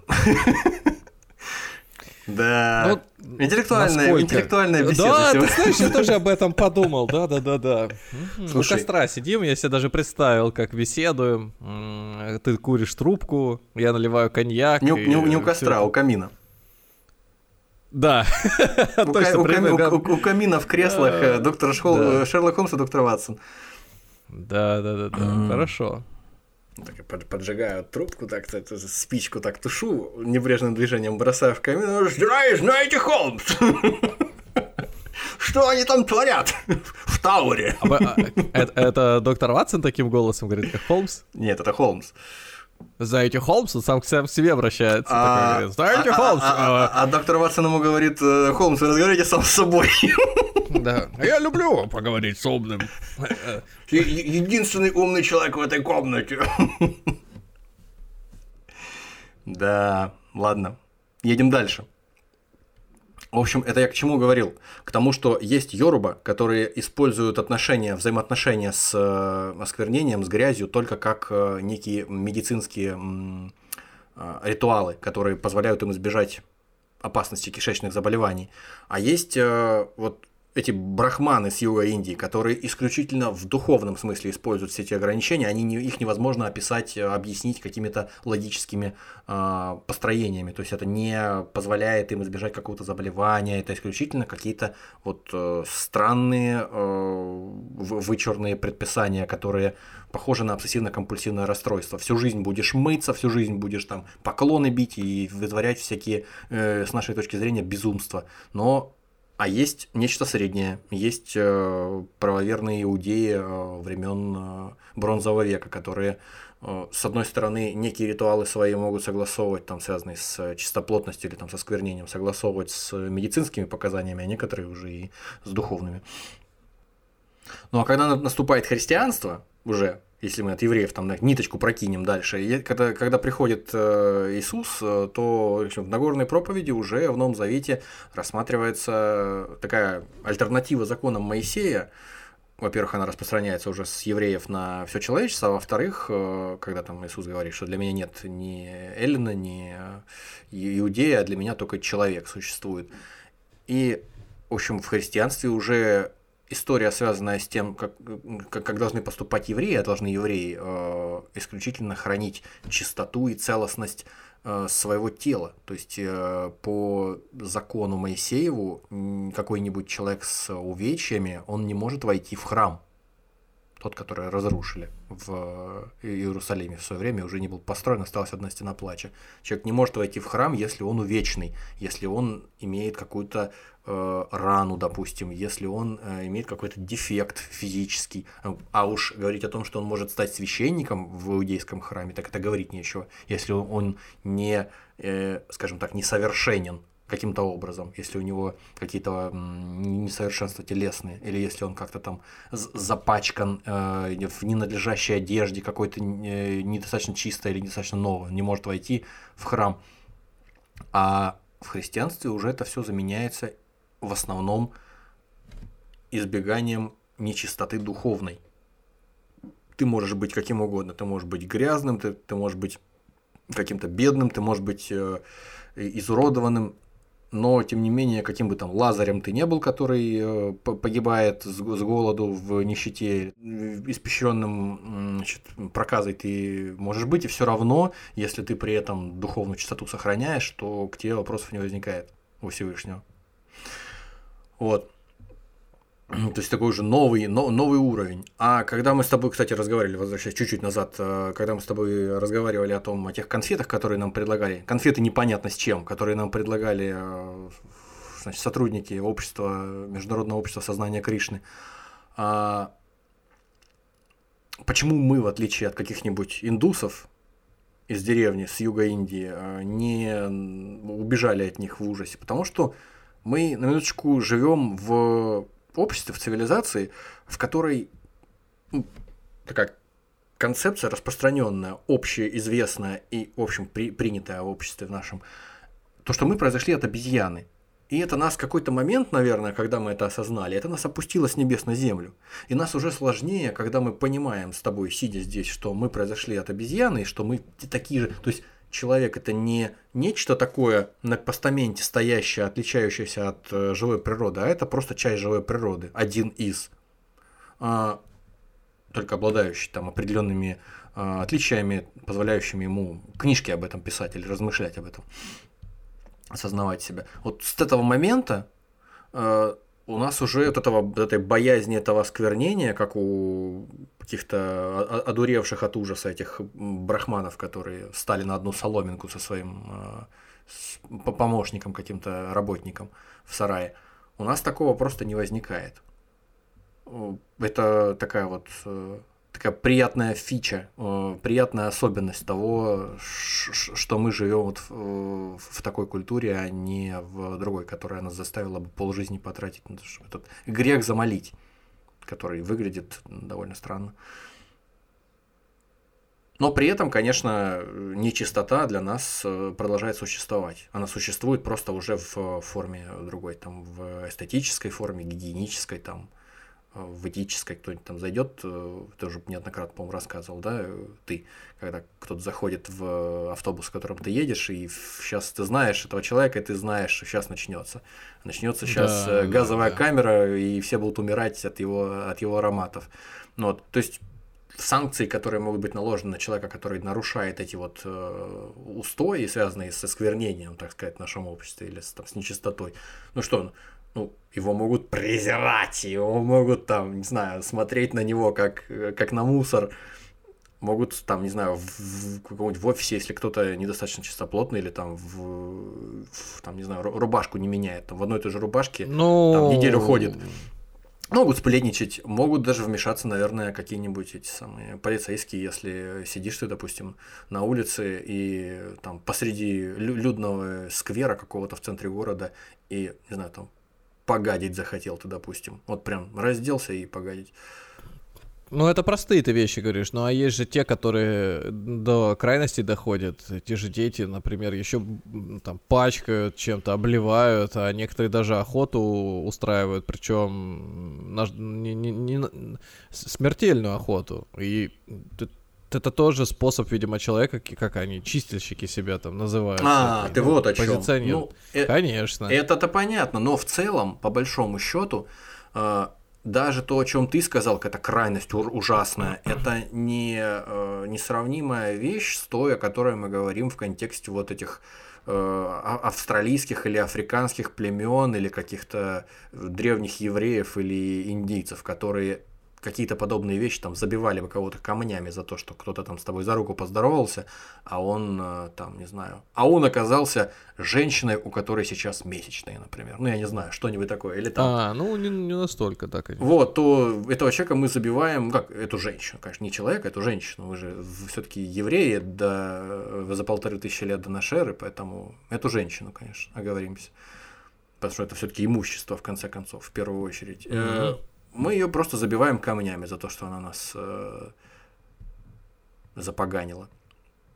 У нас же такого нет, у нас нет ограничений каких-то вот таких э, вселенских э, представлений о том, по- почему мы должны что-то делать или не делать. В основном мы руководствуемся каким-то каким здравым смыслом. Ну, окей, мы с тобой. Пытаемся, пытаемся. Мы с тобой, пытаемся. окей, да, пытаемся, по крайней мере. А,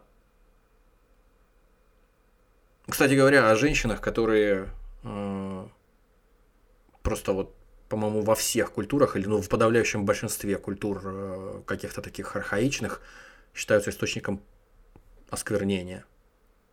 Просто такой э, целый комплекс всяких ограничений, всяких предубеждений, что женщина, ну, мы с тобой уже разговаривали про запахи, когда хорошо ты напомнил. А, Там был у нас такой небольшой раздел, да, в разговоре о том, как к женщинам относились еще там в 17 веке, в 18 в просвещенной Европе. Там всякие памфлеты гадкие писали про то, что там женщина это источник э, искушений, женщина похотлива, женщина там пособница дьявола, а если женщина чуть постарела и вошла в возраст климакса, то это мерзкая старуха, которую надо вообще просто там затоптать. Ну, в общем, одним словом, э, к женщинам известным образом относились на протяжении большей части истории.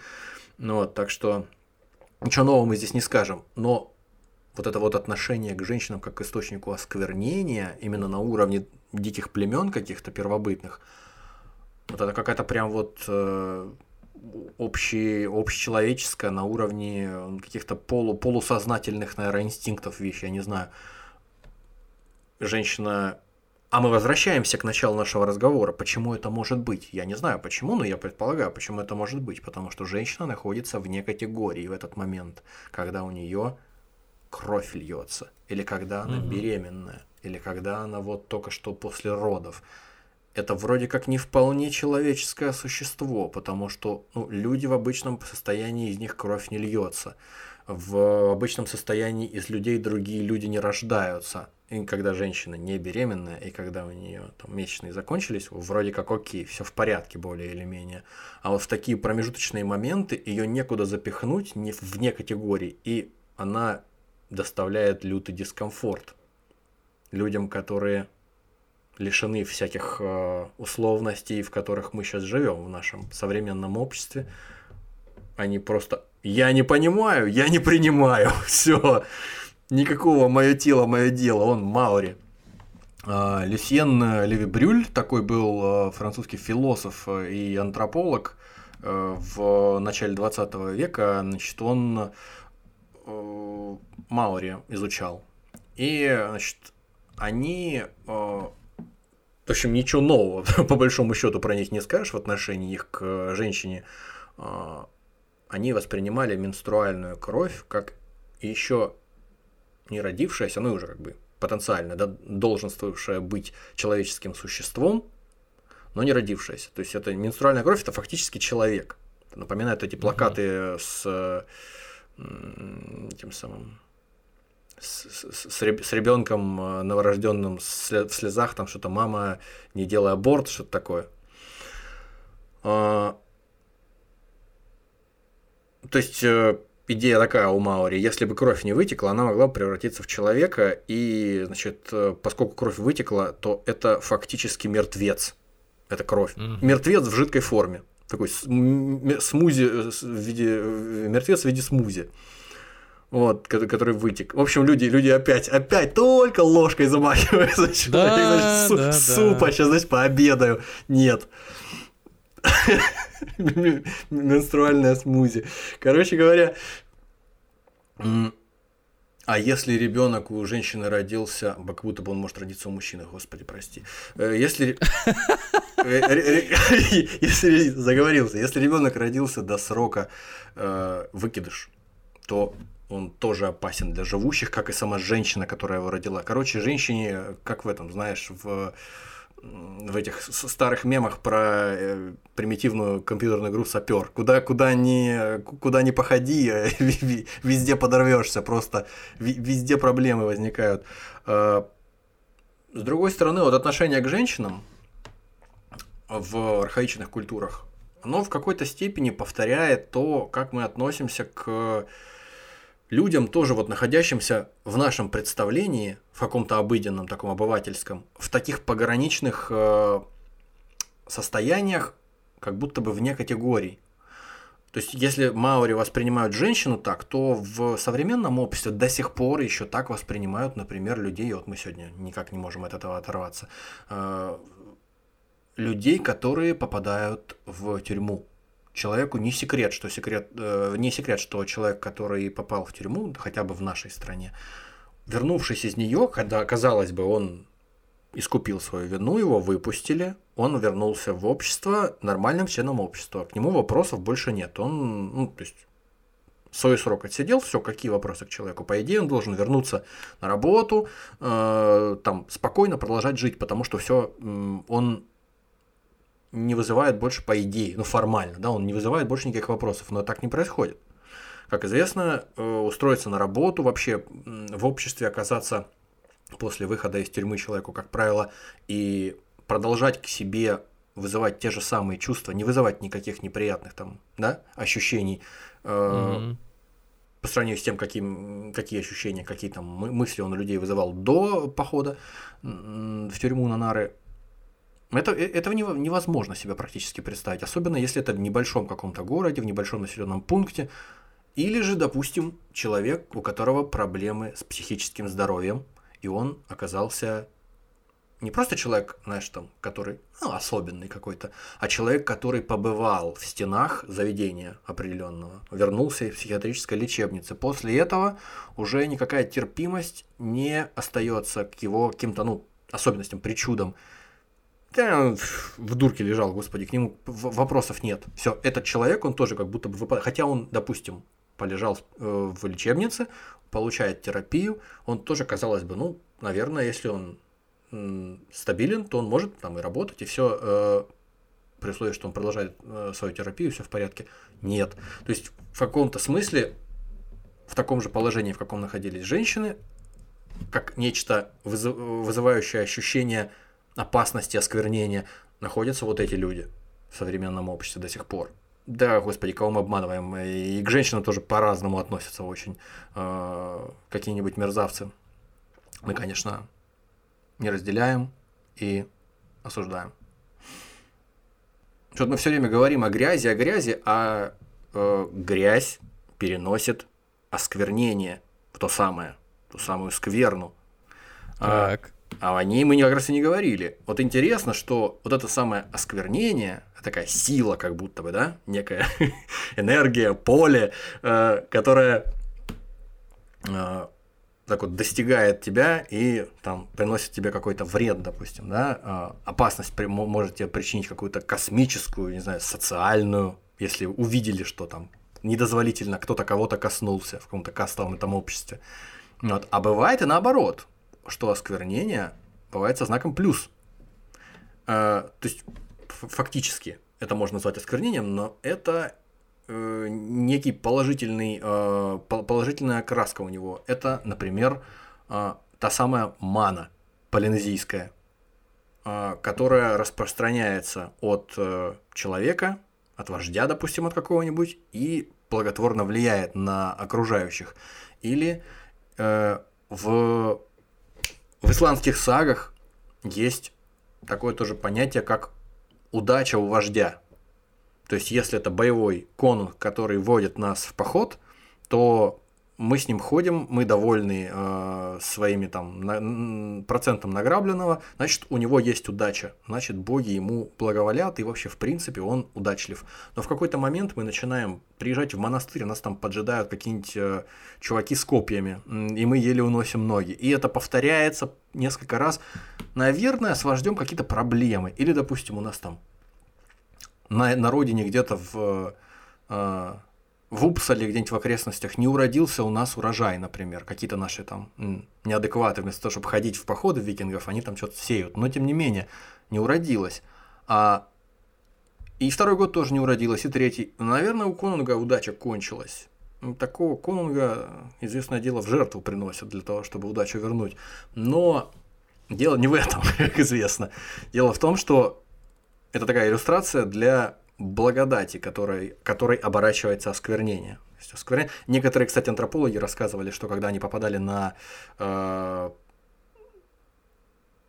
ну, на в своих исследованиях, ну, допустим, куда-нибудь в племя э, каких-нибудь австралийских аборигенов, такой аналог этой маны, аналог э, благодати, он, э, по мнению этих аборигенов, иногда мог исходить и от самого антрополога, от какого-нибудь. То есть, если вдруг что-то случится, знаешь, как голубь, э, который поднимает э, крыло, а в это время к нему в клетку еда валится. То есть, если что-то произошло в момент там хорошее, там, поймали какую-нибудь дичь хорошую, вкусную, когда с ними находился антрополог, значит, антрополога удача, значит, антрополог приносит удачу, значит, надо его с собой брать на охоту все время. И домой он не Конечно. поедет, судя по всему. Или поедет, но по частям. Вот интересно тоже момент относительно каст э, индийских, по крайней мере, вот на, в той самой части Южной Индии, о которой мы часто говорим сейчас, э, в течение этого разговора. Я вот, например, не в курсе был, что как у так называемых галахических евреев, насколько мне известно, и, и- иудейство, это не, не иудейство, еврейство именно, э, оно передается по матери, по материнской линии. Чтобы быть евреем, достаточно родиться от еврейки, не обязательно иметь папу еврея. Так вот, у индусов, там, у индийцев в, кас- в кастовом этом обществе, у них тоже каста передается от матери. И, соответственно, если ты родился от матери, относящийся к каким-то э, стиральщикам белья, каким-то там неприкасаемым, я не знаю, к, к- в- э, разносчикам, сборщикам навоза на улице, а каким-то образом, ну не знаю, как это произошло, э, какой-то брахман женился или там просто сочетался с твоей матерью где-нибудь в подворотне тихонечко, то ты брахманом после этого не станешь. Ты как был неприкасаемым, как мать твоя была, такой, таким ты и останешься. Вот. И поскольку э,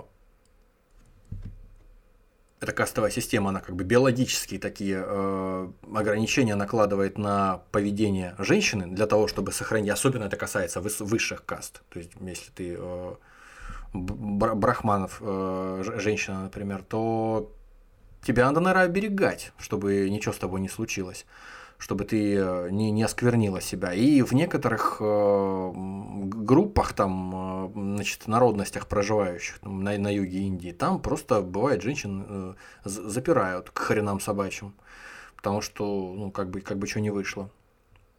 Потому что это двери, в которые, э, как бы, через которые попадают в касту. Ну, допустим, внезапно прорвался какой-нибудь там багдадский вор, какой-нибудь там Аладдин э, в чертоге к этой, значит, э, девушке из брахманов, и все, и что. И вот это отродье, которое после его визита появилось, оно что, тоже в брахманы записывать автоматически не пойдет. Так не пойдет. Так что нет, надо, на- надо оберегать и по возможности из, из дома никуда не выпускать. А вот с мужским, э, значит, промискуитетом все попроще, потому что мужчинам таких вопросов не возникает, ну, очень удобно. Чер- че- Через посредство там, т- того, что натворит мужчина, э, не наплодятся новые брахманы, одним словом. Если об этом особенно никто не узнает, тем более. Ну вот я специально молчал, чтобы как-то не, не, не утяжелять наш выпуск, но вот вспоминаю там из свои собственные переживания. Вот люди, правильно же говорю, это с ДЦП, которые э, там э, двигаются с определенными трудностями, разве что э, такие ск- скованные у них движения, мысли вроде бы находятся на каком-то уровне, не знаю, там подростка. Блин, короче, сложно это описать. В общем, человек э, заторможенность в У развитии и проблемы с, с моторикой. ментальные и Да. да, двигательные. Не буду ди- диагноз ставить, потому что это вообще никакого смысла в этом нет. Ну да. Ну, короче, ситуация была такая, что когда первый раз сталкиваешься с таким человеком, то действительно там под действием, видимо, как- каких-то... Первобытных каких-то а, побуждений.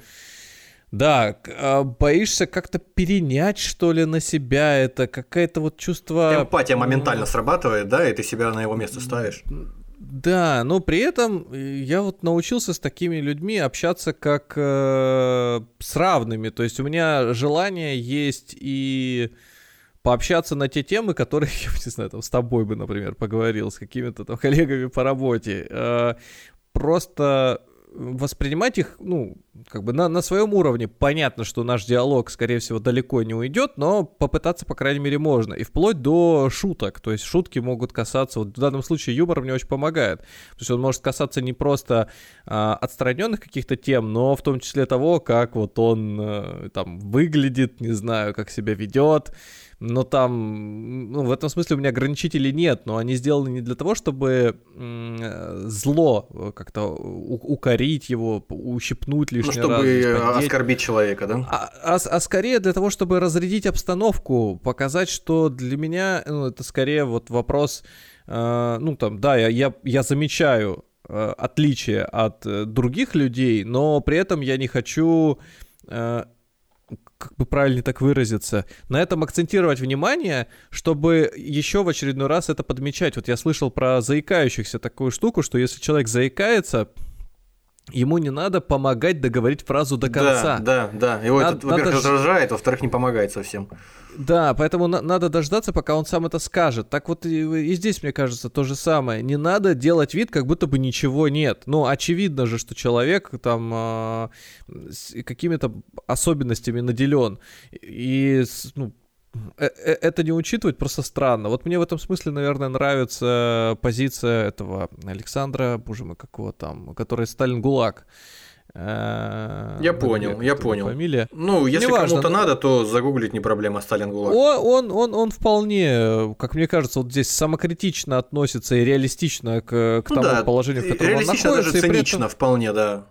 Я думаю, что это вот то самое отношение, в котором, э, если этот собеседник попадает в любую компанию, и там, где отношение примерно такое же, как вот я сейчас описал, он вообще не будет выделяться. Как раз-таки он будет органично смотреться, потому что мы, например, в своей компании точно так же за какие-то отдельные особенности или манеру поведения тоже друг друга подшучиваем и как-то подтруниваем. Так что чем должен этот человек, он какой-то Ну, когда, стерильный, да, наоборот. как, когда, когда люди друг над другом шутят, э, это показатель того, ну это опять же, я сейчас секретов э, никаких не раскрою, секреты Полишинеля все это, что когда люди друг над другом шутят, они таким образом друг друга одергивают и, э, тем не менее, хотя это может чуть- чуть-чуть кого-то и задевать, но это показывает, что вы равны в этой группе, в которой вы шутите друг над другом легко, Мгм. ну, в каких-то пределах, вы показываете, что вы равны, спускаете друг друга с небес на землю, и это показывает ваши друж- дружеские намерения какие-то. Вот, а когда, допустим, человек оказывается в компании, в которой над ним не шутят, это, видимо, либо начальник, либо его там, не знаю, не любят этого человека каким-то образом, не, не ком- дискомфортно людям при, при нем находиться, либо он мало знакомый какой-то, либо вот, да, как правило, люди стараются с человеком вот с особенностями тоже как-то, ну, там, грубо говоря, нянчиться. Хотя люди, как правило, если у них там проблемы с, там, с опорно-двигательной системой, ну, там, в целом, э, вполне, э, скажем так, дееспособны, адекватны они ментально, они я просто слышал тоже интервью от таких людей, э, что они только за, чтобы с ними обходились как с, с обычными людьми. И там шутили и все остальное.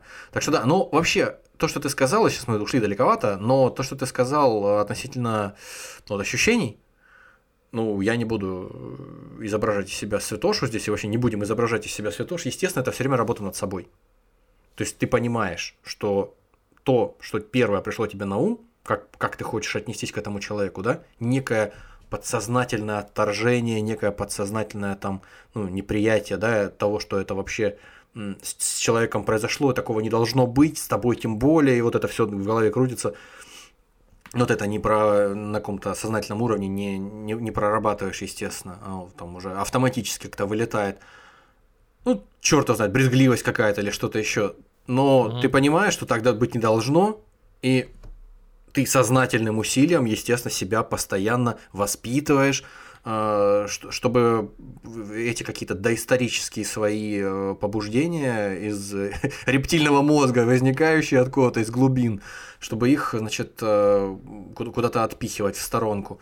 Это, это не просто, но это нас и отличает от наших там каких-то предков из каменного века. Поэтому, ну, окей, ладно, мы не будем вдаваться дальше вот в эти дебри души спасительные. Мы поняли, и я надеюсь, вы поняли нашу мысль. Мы двигаемся дальше.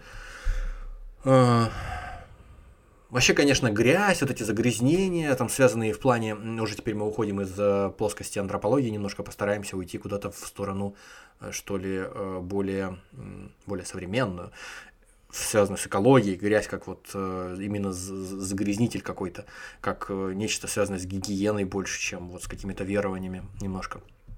Ну, естественно, она не со вчерашнего дня интересует, там то, что там какая-то грязная река, например, и из нее там воду набирать противно.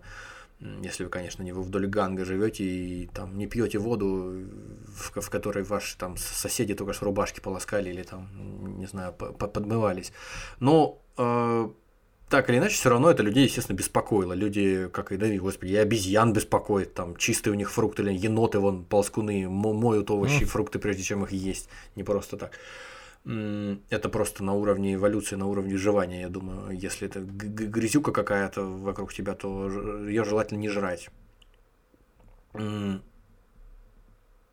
Кстати, вот э, в институтские времена, э, когда проходили э, экономику строительного предприятия, там такие у меня были дисциплины, производственные циклы э, там на предприятии, и, соответственно, э, поднимался вопрос, как что-то такое передовое малоотходного производства. Малоотходного и в перспективе, возможно, безотходного производства. Но безотходное производство это выглядело, как звучало как ну, как наивная какая-то история, потому что все равно какие-то отходы, какой-то мусор э, при всех фильтрах, при всех там степенях переработки на там уровень, ну, скажем так, сколько там получается, э, 10-12-летней давности э, от сегодняшнего дня, это все было ну, мало, маловероятно. Вспоминается здесь вот э, какая-то африканская саванна, какой-нибудь заповедник Серенгети, например, да, в котором львы набрасываются, ну там сейчас канал Живая природа сейчас все представляем, или какого-нибудь э, в мире животных с Дроздовым. Львицы, там прайд львиц набрасывается на, по натуре львиц, конечно же, набрасывается на кого-то жирафа, валит его и э, там удовлетворяют голод свой. Естественно, львы не едят там все, что попало, они всяко вкусное съедают там и уходят. А жираф, соответственно, недоеденный, сильно недоеденный остается, как и все крупные хищники, они так поступают. А дальше уже приходят там какие-нибудь шакалы, какие-нибудь гиены, э, доедают там хищные птицы прилетают, потом следом уже позже какие-нибудь помельче э, засранцы добираются, насекомые какие-нибудь, ну и, соответственно, это уже бактерии все это дело заканчивают, начинает это все дело подгнивать на солнышке, э, начинается процесс разрушения, разложения. Через какое-то время, непродолжительно, я специально ролик какой-то смотрел э, на ютубе о том, Мгм. как вот эта туша пропадает Возвращаются гиены через какое-то время, а гиены могут грызть кости, и, по-моему, единственные животные в саванне, которые там могут грызть кости и переваривать кости. И через время, за исключением, может быть, черепа, который тоже со временем там развалится, его там растащат э, какие-нибудь там, не знаю, зяблики себе для гнезд. Короче говоря, от туши не остается вообще ничего. Причем за краткое время настолько, что даже пятна вот не остается на какой-то там э, земле, на том месте, где это животное было. Потому что все, все полностью встроено в экосистему. Это, наверное, тоже достаточно очевидная идея, но если сравнить это с тем, с чего я начал, с тем, что вот на фабриках на наших, на заводах на каких-то, на предприятиях, не обязательно строительных, на каких-то производствах, в общем, внедрить такую же систему, переработки каких-то выхлопов, этих каких-то вредностей производственных, которые выделяет этот завод в процессе производства, что полезно, э, практически невозможно, наверное, сейчас. И вот в этом смысле вот, скверно переведенная в разряд вот этой грязи какой-то именно непосредственной производственной, она все более актуальный какие-то масштаб приобретает. Потому что сто лет назад еще, если человек пользовался там от силы, ну не знаю, может быть там 15, 20 э, элементами какими-то химическими, то сейчас человек использует почти все элементы, большинство элементов э, таблицы Менделеева, и такие создает э, вещества, которые ну, просто в силу объективно, в силу того, что они никогда не существовали до тех пор, а некоторые элементы химические только в теории существовали, не были синтезированы, их было там каких-то следовало какие-то количества в природе, э, наша экосистема просто не предназначена, не подготовлена. Нет таких цепочек, каких-то потребителей этих э, веществ, чтобы их разлагать. Хотя у человека, конечно, на то человек и человек, на то он отличается от животных, что э, возможно, человек сможет построить сам такие цепочки, в которые будут, причем живых существ, которые будут разрушать какие-то рукотворные там, пластмассы, например, есть какие-то там уже обнаружены какие-то личинки, которые при мутациях определенных могут разрушать пластмассы, есть их там жуки какие-то. Ну, в общем, возможно, что это все, э, что это все победимо. Э, а так, хотел широкими мазками по этой теме пробежаться, э, по нечистотам каким-то вот таким именно в максимально примитивном смысле эти вопросы, как я уже сказал, волновали людей и во времена Древнего Рима, и во времена там, викторианской эпохи. Э, как... Самое как... время, самое время сейчас уже десерт можешь заказывать или еще подождать? А, о, я думаю, ну лучше поберечься, лучше поберечься. Да? Деньги, деньги приберечь, да, не надо.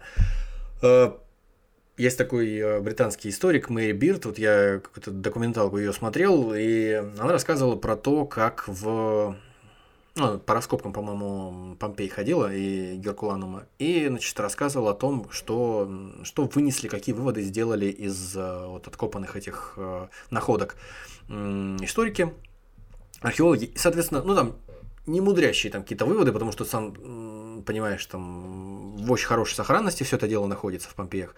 Э, э, э, редкая возможность увидеть те же самые какие-то термы, например, эти бани римские в том виде, в каком они существовали с незапамятных времен, с того момента, как они были построены. И как будто бы нам кажется, что цивилизация античная, римская в частности, это цивилизация высокого уровня культуры быта, скажем так, вот это гигиены высокой.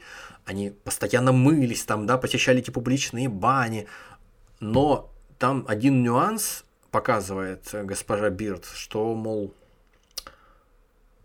говорит, вот смотрите, вот интересно, отдельная комната, в которой человек может там, не отдельная комната, там, типа, разделены эти бани на отдельные куски, то есть там не то, что бассейн на 300 человек, а небольшие э, такие лоханки, в которые могут там ну, десяток человек залезть, например, и э, вода, соответственно, попадает из какого-то теплого источника, или там подогретая вода поступает сверху откуда-то из трубы. Говорит, ничего не находите, проблем никаких. Слива нет.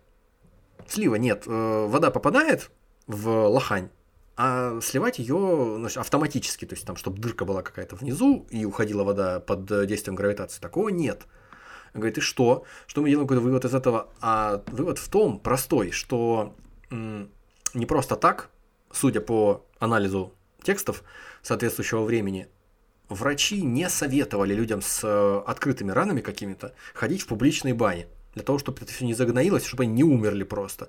Потому что вот в такую баню приходишь, я не говорю, что это было везде и всюду, но конкретно вот про Помпеи, про вот конкретные бани, в которых Ага. э, дама это э, побывала. Люди могут неделю приходить в эту ванну, ложиться в нее, уходить, за рядом за ними другие, в грязь остается. Все бывали в публичных бассейнах, особенно в детстве, если кто-то помнит, когда ты себя, тебе сложно себя контролировать. Кто-то пописал, естественно, туда. Ну вот, э, в общем, самые разные субстанции э, самых разных людей в результате оказываются через неделю в этой воде. Пусть хорошо не через неделю, через несколько дней. Сколько там дней э, вода это находится, там непонятно. И когда ты вычерпывают, наверное, ведрами, в конце концов, и новую наполняют. Но опять же тоже, чтобы э, там потратить, потратиться на дрова, чтобы воду теплую туда залить опять, это все денег стоит. В общем, я сомневаюсь, что римлянам нравилась, жителям империи нравилась вообще эта ситуация. Я думаю, что просто у кого была возможность э, эти замечательные мероприятия не посещать, или там, не знаю, знали, может быть, когда воду новую заливают, кто-то кому-то там звонит, мол, эй, завтра воду заливаем с утра, приходи пораньше, чтобы чтоб первый, значит, э, попал на чистенькое. Да-да. Вот. э, Не знаю, как эти проблемы решались, но это, конечно... Честно говоря, я об этом никогда не думал. Это довольно мерзкая история, как и большинство историй сегодня, которые у нас звучат. А, Какая отвратительная да, история. да, да, да, да. А, а если оттуда перенестись сразу в викторианскую Англию, то, наверное, викторианская Англия, это ж, наверное, опять же, разрушители легенд сегодня. Значит, э, это же, наверное, место, где э, научно-технический прогресс, э, значит, промышленная революция, тоже, наверное, все замечательно. Канализация, э, значит, водопровод. Ну, так-то оно так. Да, да немножечко это не так. Э, У лондонцев до середины 19 века были большие проблемы с тем, что речка грязная была. Речка засорялась спускаемыми в, в нее канализационными трубами, значит, с канализационными всеми этими э, выбросами. И плюс к тому, она была так построена, эта канализация старая, лондонская, хреново, что, значит, э, забор воды для нужд населения, именно для водопровода, осуществлялся где-то там же, где стоки осуществлялись, значит, канализации. И в результате эпидемии преследовали Лондон с завидным постоянством, потому что ну, кишечные расстройства только, только в путь, во все поля. Холера, соответственно, тоже. Все это продолжалось до середины, до второй половины э, 19 века. В 1858 году, я, может, об этом уже говорил в каком-то выпуске, я забываю, честно говоря, эти моменты, э, некоторые путаю, говорил или нет. В июле-августе случилось что-то, что повлияло на эту всю ситуацию, случилось так называемое великое зловоние, the great stink. А, Была большая жара, сильная, и Темза пересохла, причем пересохла значительно. Оголились ее берега, где-то даже донышко показалось. И там, значит, показались все дохлые, значит, эти звери, которые там когда-то сдохли, в, этом, в эту Темзу были сброшены. Все какие-то там жертвы ночных э, грабителей, которые были подрезаны и спущены туда тоже. Все, значит, весь мусор, который из канализации туда попадал. В общем, все это оголилось, начало подсыхать и преть. Ну, это как вот новость была недавно в Индии. Какой-то чиновник попросил озеро осушить, чтобы О, свой телефон точно, да, достать. да, да, чтобы на мобилку найти свою, да, сто процентов. Вот примерно так. Но запах был такой, что в в, Ло- в Лондоне э, не могли заседать э, значит, э, лорды в па- палате лордов. Они просто до такой степени страдали от этого запаха, что им пришлось пойти на какие-то меры. В результате было потрачено какое-то безумное количество денег по тем временам, и был полностью перестроен, была полностью перестроена канализация. И вот эти вот все роскошные роскошные виды, которые мы видим, когда смотрим кино про Шерлока Холмса, эти экранизации современные, да, с Робертом Дауни, когда они там по всяким канализациям с Мариарти друг за другом гоняются, красиво вот эти вот, практически напоминает м, какую-то подземку, да, метро какое-то просто. Там эти решетки кованые, всякие эти м, станции водонасосные, какие-то насосы эти, все красивое, все красивый кирпич. Вот это все появилось только вот во второй половине 19 века, совсем недавно. И поэтому оно так выглядело классно. Туда даже экскурсии по первой водили, потому что, ну, круто было, правда, круто. Э, диковина такая, небывалая. И постепенно, я не скажу, что прямо вот следом за Лондоном, и раньше этого не было, но, по-моему, как раз вот во второй половине э, века начали постепенно в крупных э, городах уже континентальной э, Европы, во Франции и в Германии, тоже начали постепенно модернизировать по тем же самым, в общем-то, причинам, чтобы избежать э, вот таких вот неприятностей, стали модернизировать свою канализацию. И чтобы снизить осквернение, вот то самое, о котором сегодня, в общем, речь идет – да, заканчивая разговор, уже неоднократно сегодня поднимавшийся, вот я немножко так скачу, конечно, по темам по разным, но хочется обо всем рассказать, с другой стороны, увязать это все в общую красивую, непротиворечивую картину у меня не хватает пока умения, к сожалению. Поэтому будем бежать дальше так вот, как в классике играть. А, мы записывали выпуск про эпидемии в свое время, и там упоминал книжку Уильяма Макнила «Эпидемии народы». Вот собственно, к месту сейчас этот, э, напомнить эту историю о том, что по мнению Макнила, который там тоже ссылался на каких-то исследователей, одна из э, гипотез, которые, в общем, с, в общем, история связана немножко с нашим, э, нашей темой, с нашим, значит, этим э, осквернением и загрязнением из кастовой системы индийской. Значит, э, предположение о том, значит, как появились индийские касты, кастовая система. Оно значит, проистекает из э, предположения э, о том, что в разных частях Индии, поскольку там проживает куча разных народностей, и там куча разных э, климатических зон, значит, где-то горы, где-то более какая-то равнинная местность, где-то леса, эти, значит, джунгли, где-то кустарники, и люди живут до определенного момента, по крайней мере, жили несколько тысяч лет назад, обособленными такими э, группами, и у каждой из них были свои соответствующие э, инфекционные заболевания, к которым у них было более-менее, был более-менее выработан иммунитет. Но у соседей, каких-то более воинственных соседей, которые э, передвигались с, условно говоря, там, с северо-запада на юго-восток и пытались покорять себе э, своих э, юго-восточных значит, этих э, товарищей, у них не было иммунитета к болезням Юго-Востока. Точно так же, как у европейских колонизаторов в свое время не было иммунитета к э, малярии той же самой, которую они встретили в Африке. И постепенно, постепенно болея, переболевая, умирая там пачками от э, взаимно перезаражаясь чужими болезнями, перемешиваясь между собой, но полностью не будучи в состоянии, судя по всему, э, приобрести иммунитет к всему букету, этой козырной колоде всех болезней, которые предоставлял полуостров Индостан, эти люди, в конце концов, решили взаимодействовать между собой на основе э, определенных порядков. То есть мы делимся на группы, которые между собой могут торговать, э, оказывать некие услуги друг другу, но соблюдать, так сказать, там социальную дистанцию, а, не кушать из одной посуды и так далее и тому подобное. В результате, в конце концов, к нашему времени уже, там, грубо говоря, к средневековью, иммунитет-то выработался у всех к болезням, и никто уже там не умирал при встрече там а, э, какие-нибудь э, южане с северянами от э, взаимных болезней. А правила-то уже закрепленные тысячелетним опытом остались, и все, и они сохранились как кастовая система. Но при этом э, в качестве таких вот рудиментов каких-то уже теперь бессмысленных, ну это как бы просто гипотеза, остались э, вот эти вот э, уже теперь идиотские совершенно правила о том, что мы из одной тарелки не можем есть, мы за одним столом не можем сидеть, мы не можем там одним воздухом дышать. Вот. Можем подышать, но осквернение произойдет. И не отмоешься потом. А грязь, она такая штука прилипчивая, что она не только к рукам, к ногам, но и к искусству, к нашему прилипает.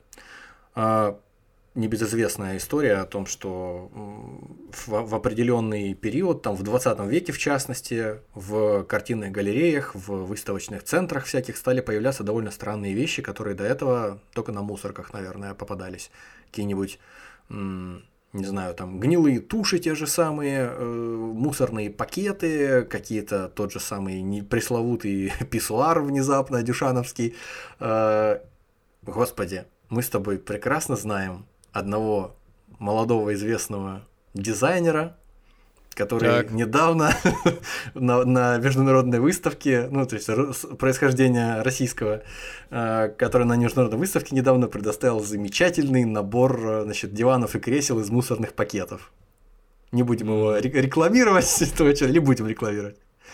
А, Мы не будем его рекламировать. мы не будем да. его рекламировать. Хорошо. А, В общем, это такая история, которая, ну, наверное, была бы еще вот в каком-то в 19 веке просто немыслима. Когда ты приходишь в музей куда-то, и в музее оказывается какой-то мусор. То есть, во-первых, это, конечно, все это дело со времен постмодернизма пошло. А, Какие-то вот такие вот попытки разорвать, разорвать цепь каких-то ритуалов, каких-то предписаний, что вот определенные вещи должны в определенных местах находиться, а в других местах им места нет. А, Лично мне эта игра не нравится, конечно. Прямо скажу. Здесь я не буду лукавить. А почему? Чё, что вам мешает? Лукавить? Да, получать, получать, пол- получать удовольствие. Ну, слушай, мы с тобой, мы с тобой были как-то еще в середине двухтысячных на какой-то такой выставке в- здесь у нас на юге, где там экспонировалась какая-то кусок сырой печени э, с привязанным к ней за веревочку шариком, наполненным гелием, э, потом что там еще были за такие замечательные экспонаты.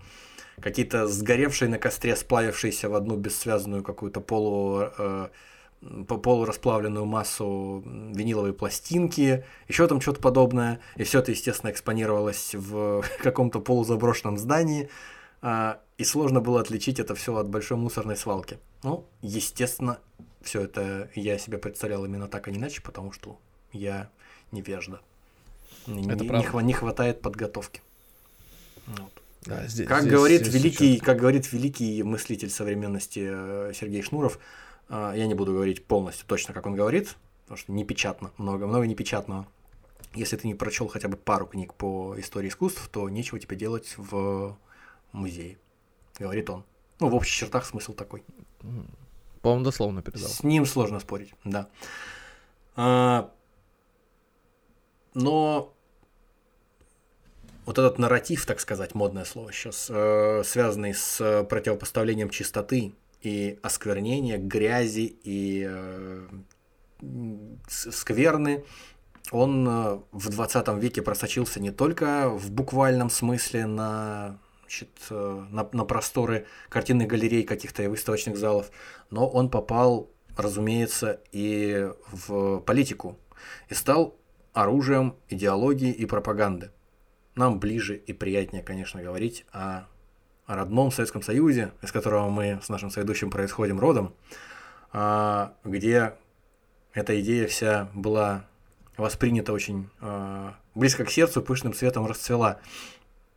Например, в статье 1934 года, 1934, посвященной строительству Беломорского канала, Горький сравнивал работающих на его возведении заключенных с гноем, от которого очистилась вся страна, и вот он стекся весь и пользу какую-то хотя бы приносит.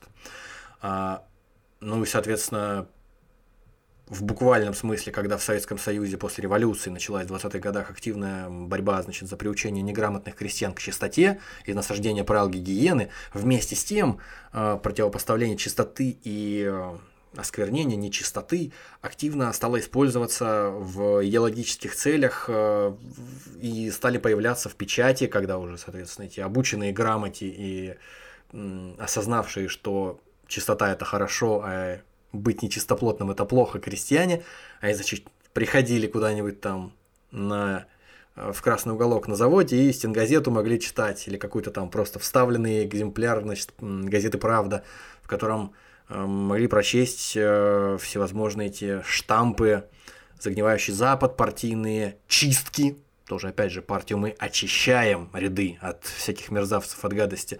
Зловонный, издыхающий, гниющий капитализм, э, причем способный еще отравлять здорового человека своим дыханием. Вот. А, причем СССР таким образом как будто продолжает традицию, э, существовавшую еще до революции задолго, относить все непотребное к нечисти. То есть нечисть – это же все плохое, это всякие там чудовищные, там всякие кикиморы болотные, всякие там э, значит, домовые, лешие, ну, вот, и все это нечисть, все это вот что-то с, имеющее некую связь тоже с, с, с какими-то, с какой-то грязью, с какой-то, с каким-то болотом. А, естественно, это все нельзя было не использовать. Там вот этот знаменитый значит, плакат, где Ленин очищает землю метлой, значит, земной шар очищает от, от чего там, от гадости, от всякой, от кого там, Капиталистов, конечно же. Бело белогвардейские всякие там недобитки, попы, кулаки, вредители, диверсанты, шпионы. Значит, дальше уже, соответственно, по списку это уже стал не Ленин, значит, на другом плакате, а красноармеец, который вычищает Красную площадь, по-моему, у него такая винтовка, а вместо штыка там у него метла. И он вычищает, значит, от шпионов, от фашистов, капиталистов, э, а потом туда добавилась гнилая интеллигенция, гнилой либерализм и все остальное тоже грязное, гадкое и гнилое. И, значит, этот э, Троцкий со своими товарищами тоже такие же грязные и гнилые. Ну, все так. Все правда, все правда, да, все правда.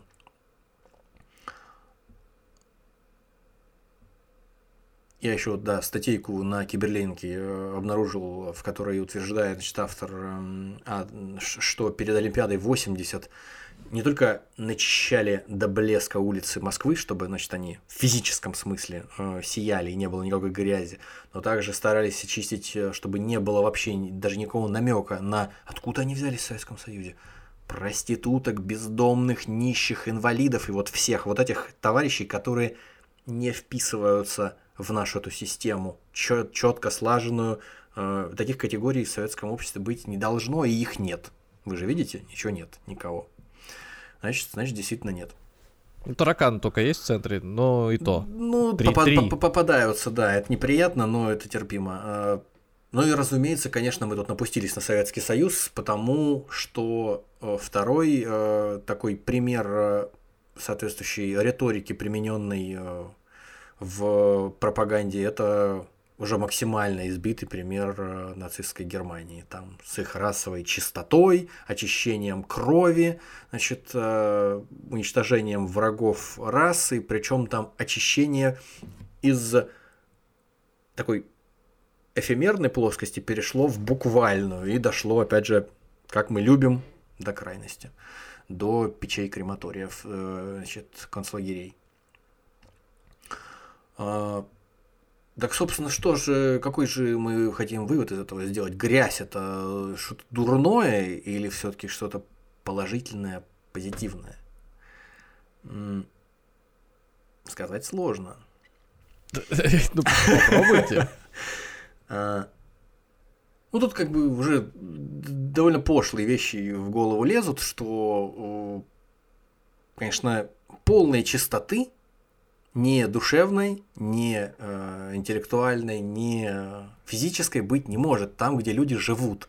То есть, если ты жив, пока ты жив, ты э, вынужден будешь взаимодействовать с того или иного э, типа нечистотой. Допустим, если это перенести на категории какой-то сексуальной нечистоты, например, ритуальной нечистоты в ряде культур, о которой мы уже говорили выше, там, о индийских, например, кастовых этих обществах, или даже не об индийских, а там каких-то европейских христианских э, ре реалиях. Если ты хочешь от этого избавиться, от ритуальную какую-то чистоту соблюсти, то тебе придется удариться в крайности, и это тоже чревато э, проблемами проблемами, неврозами различными. Это какое-нибудь монашеское служение, да, какой-то уход в э, скит какой-то, тот же самый старообрядческий, куда-то еще. А, но, опять, если так будут поступать священное общество, пытаясь сохранить чистоту в той или иной степени, то общество вымрет.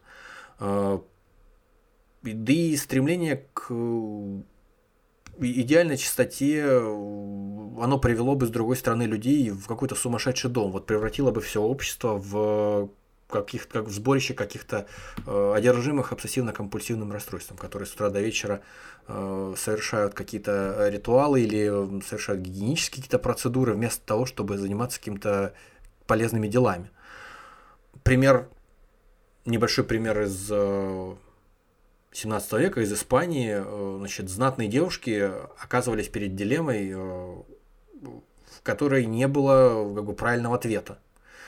То есть э, либо бесчестие, либо там другие всякие не- не- неприятные исходы в обществе того времени и того места, значит, о котором мы сейчас говорим, девушка, будучи соблазненной, должна была быть отомщена. Даже если она была не против быть соблазненной. То есть она подставляла таким образом либо брата, либо отца, они должны были за нее отомстить, должны были драться, значит, с обидчиком.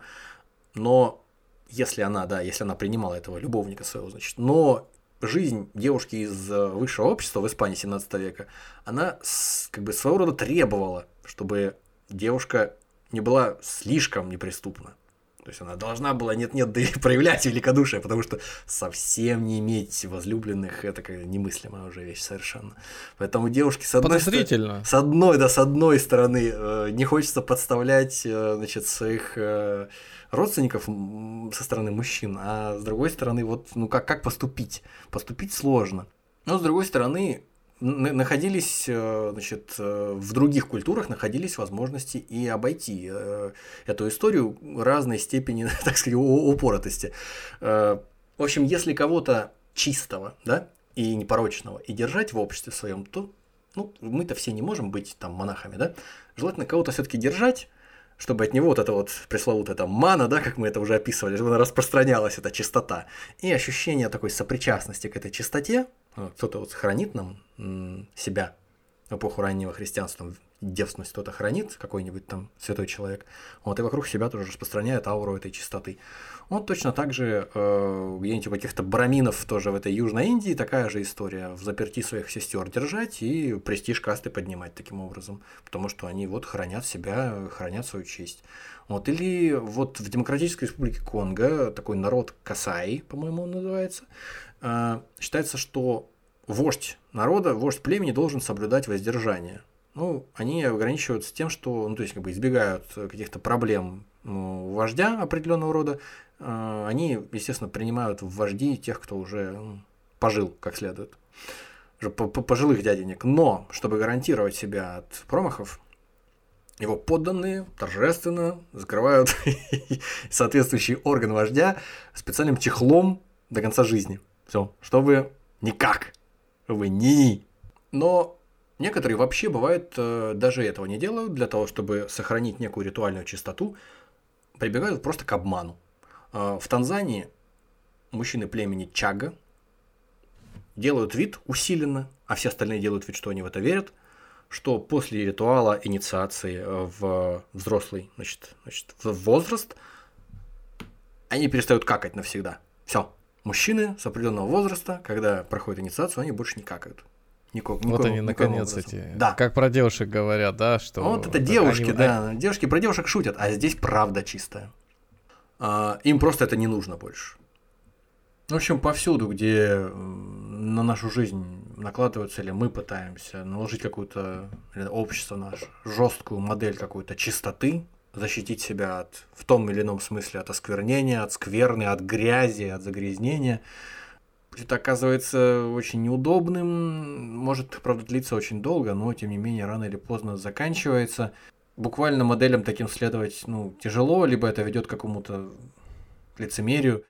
Но отве- надо понимать, что отвергнуть что-то, это не значит это устранить. Если ты перестаешь э, изображаешь из себя, да, того, кто не, не, не замечает э, вот этой вот, так сказать, грязи, загрязнения или чего-то, что ты таковым считаешь, то оно само по себе не исчезает. Это не, не тот мем.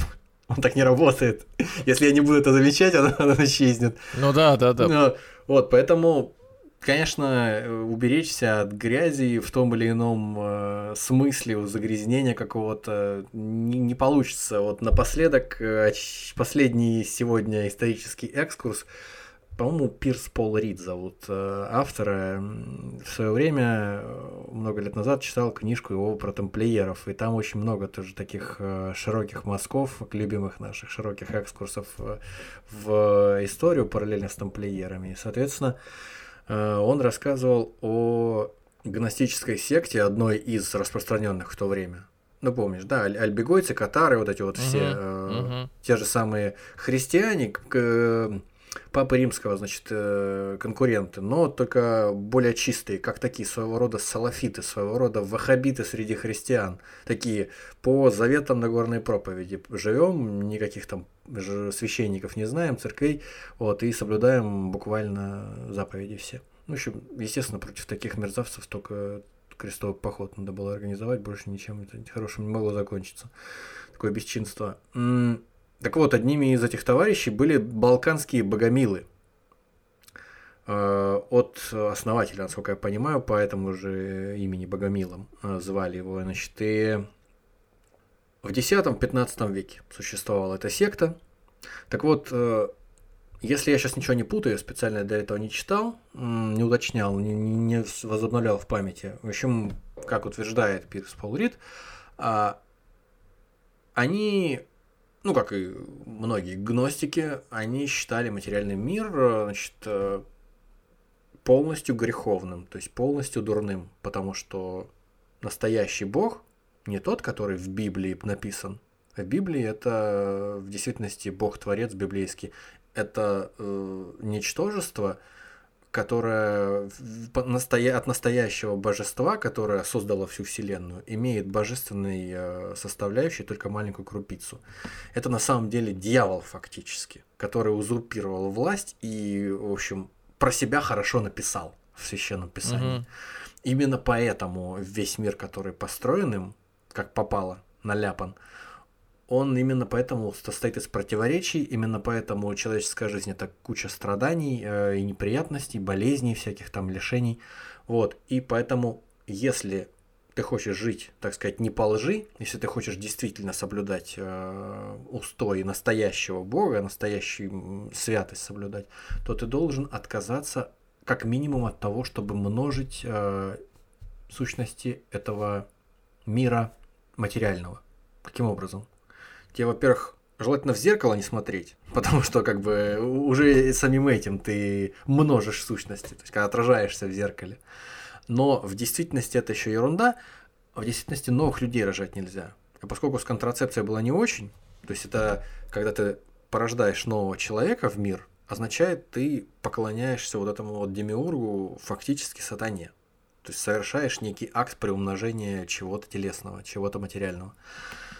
А поскольку с контрацепцией было не очень, и вообще у этих богомилов, по-моему, там даже дело было не в контрацепции, а в том, что вообще в принципе желательно э, на всякий пожарный с женщинами ни того, ни этого, то как будто бы говорят про богомилов, что они, значит, товарищам по э, радикальной секте помочь избежать э, сложностей психологических, связанных с воздержанием – они не имели ничего против однополых связей.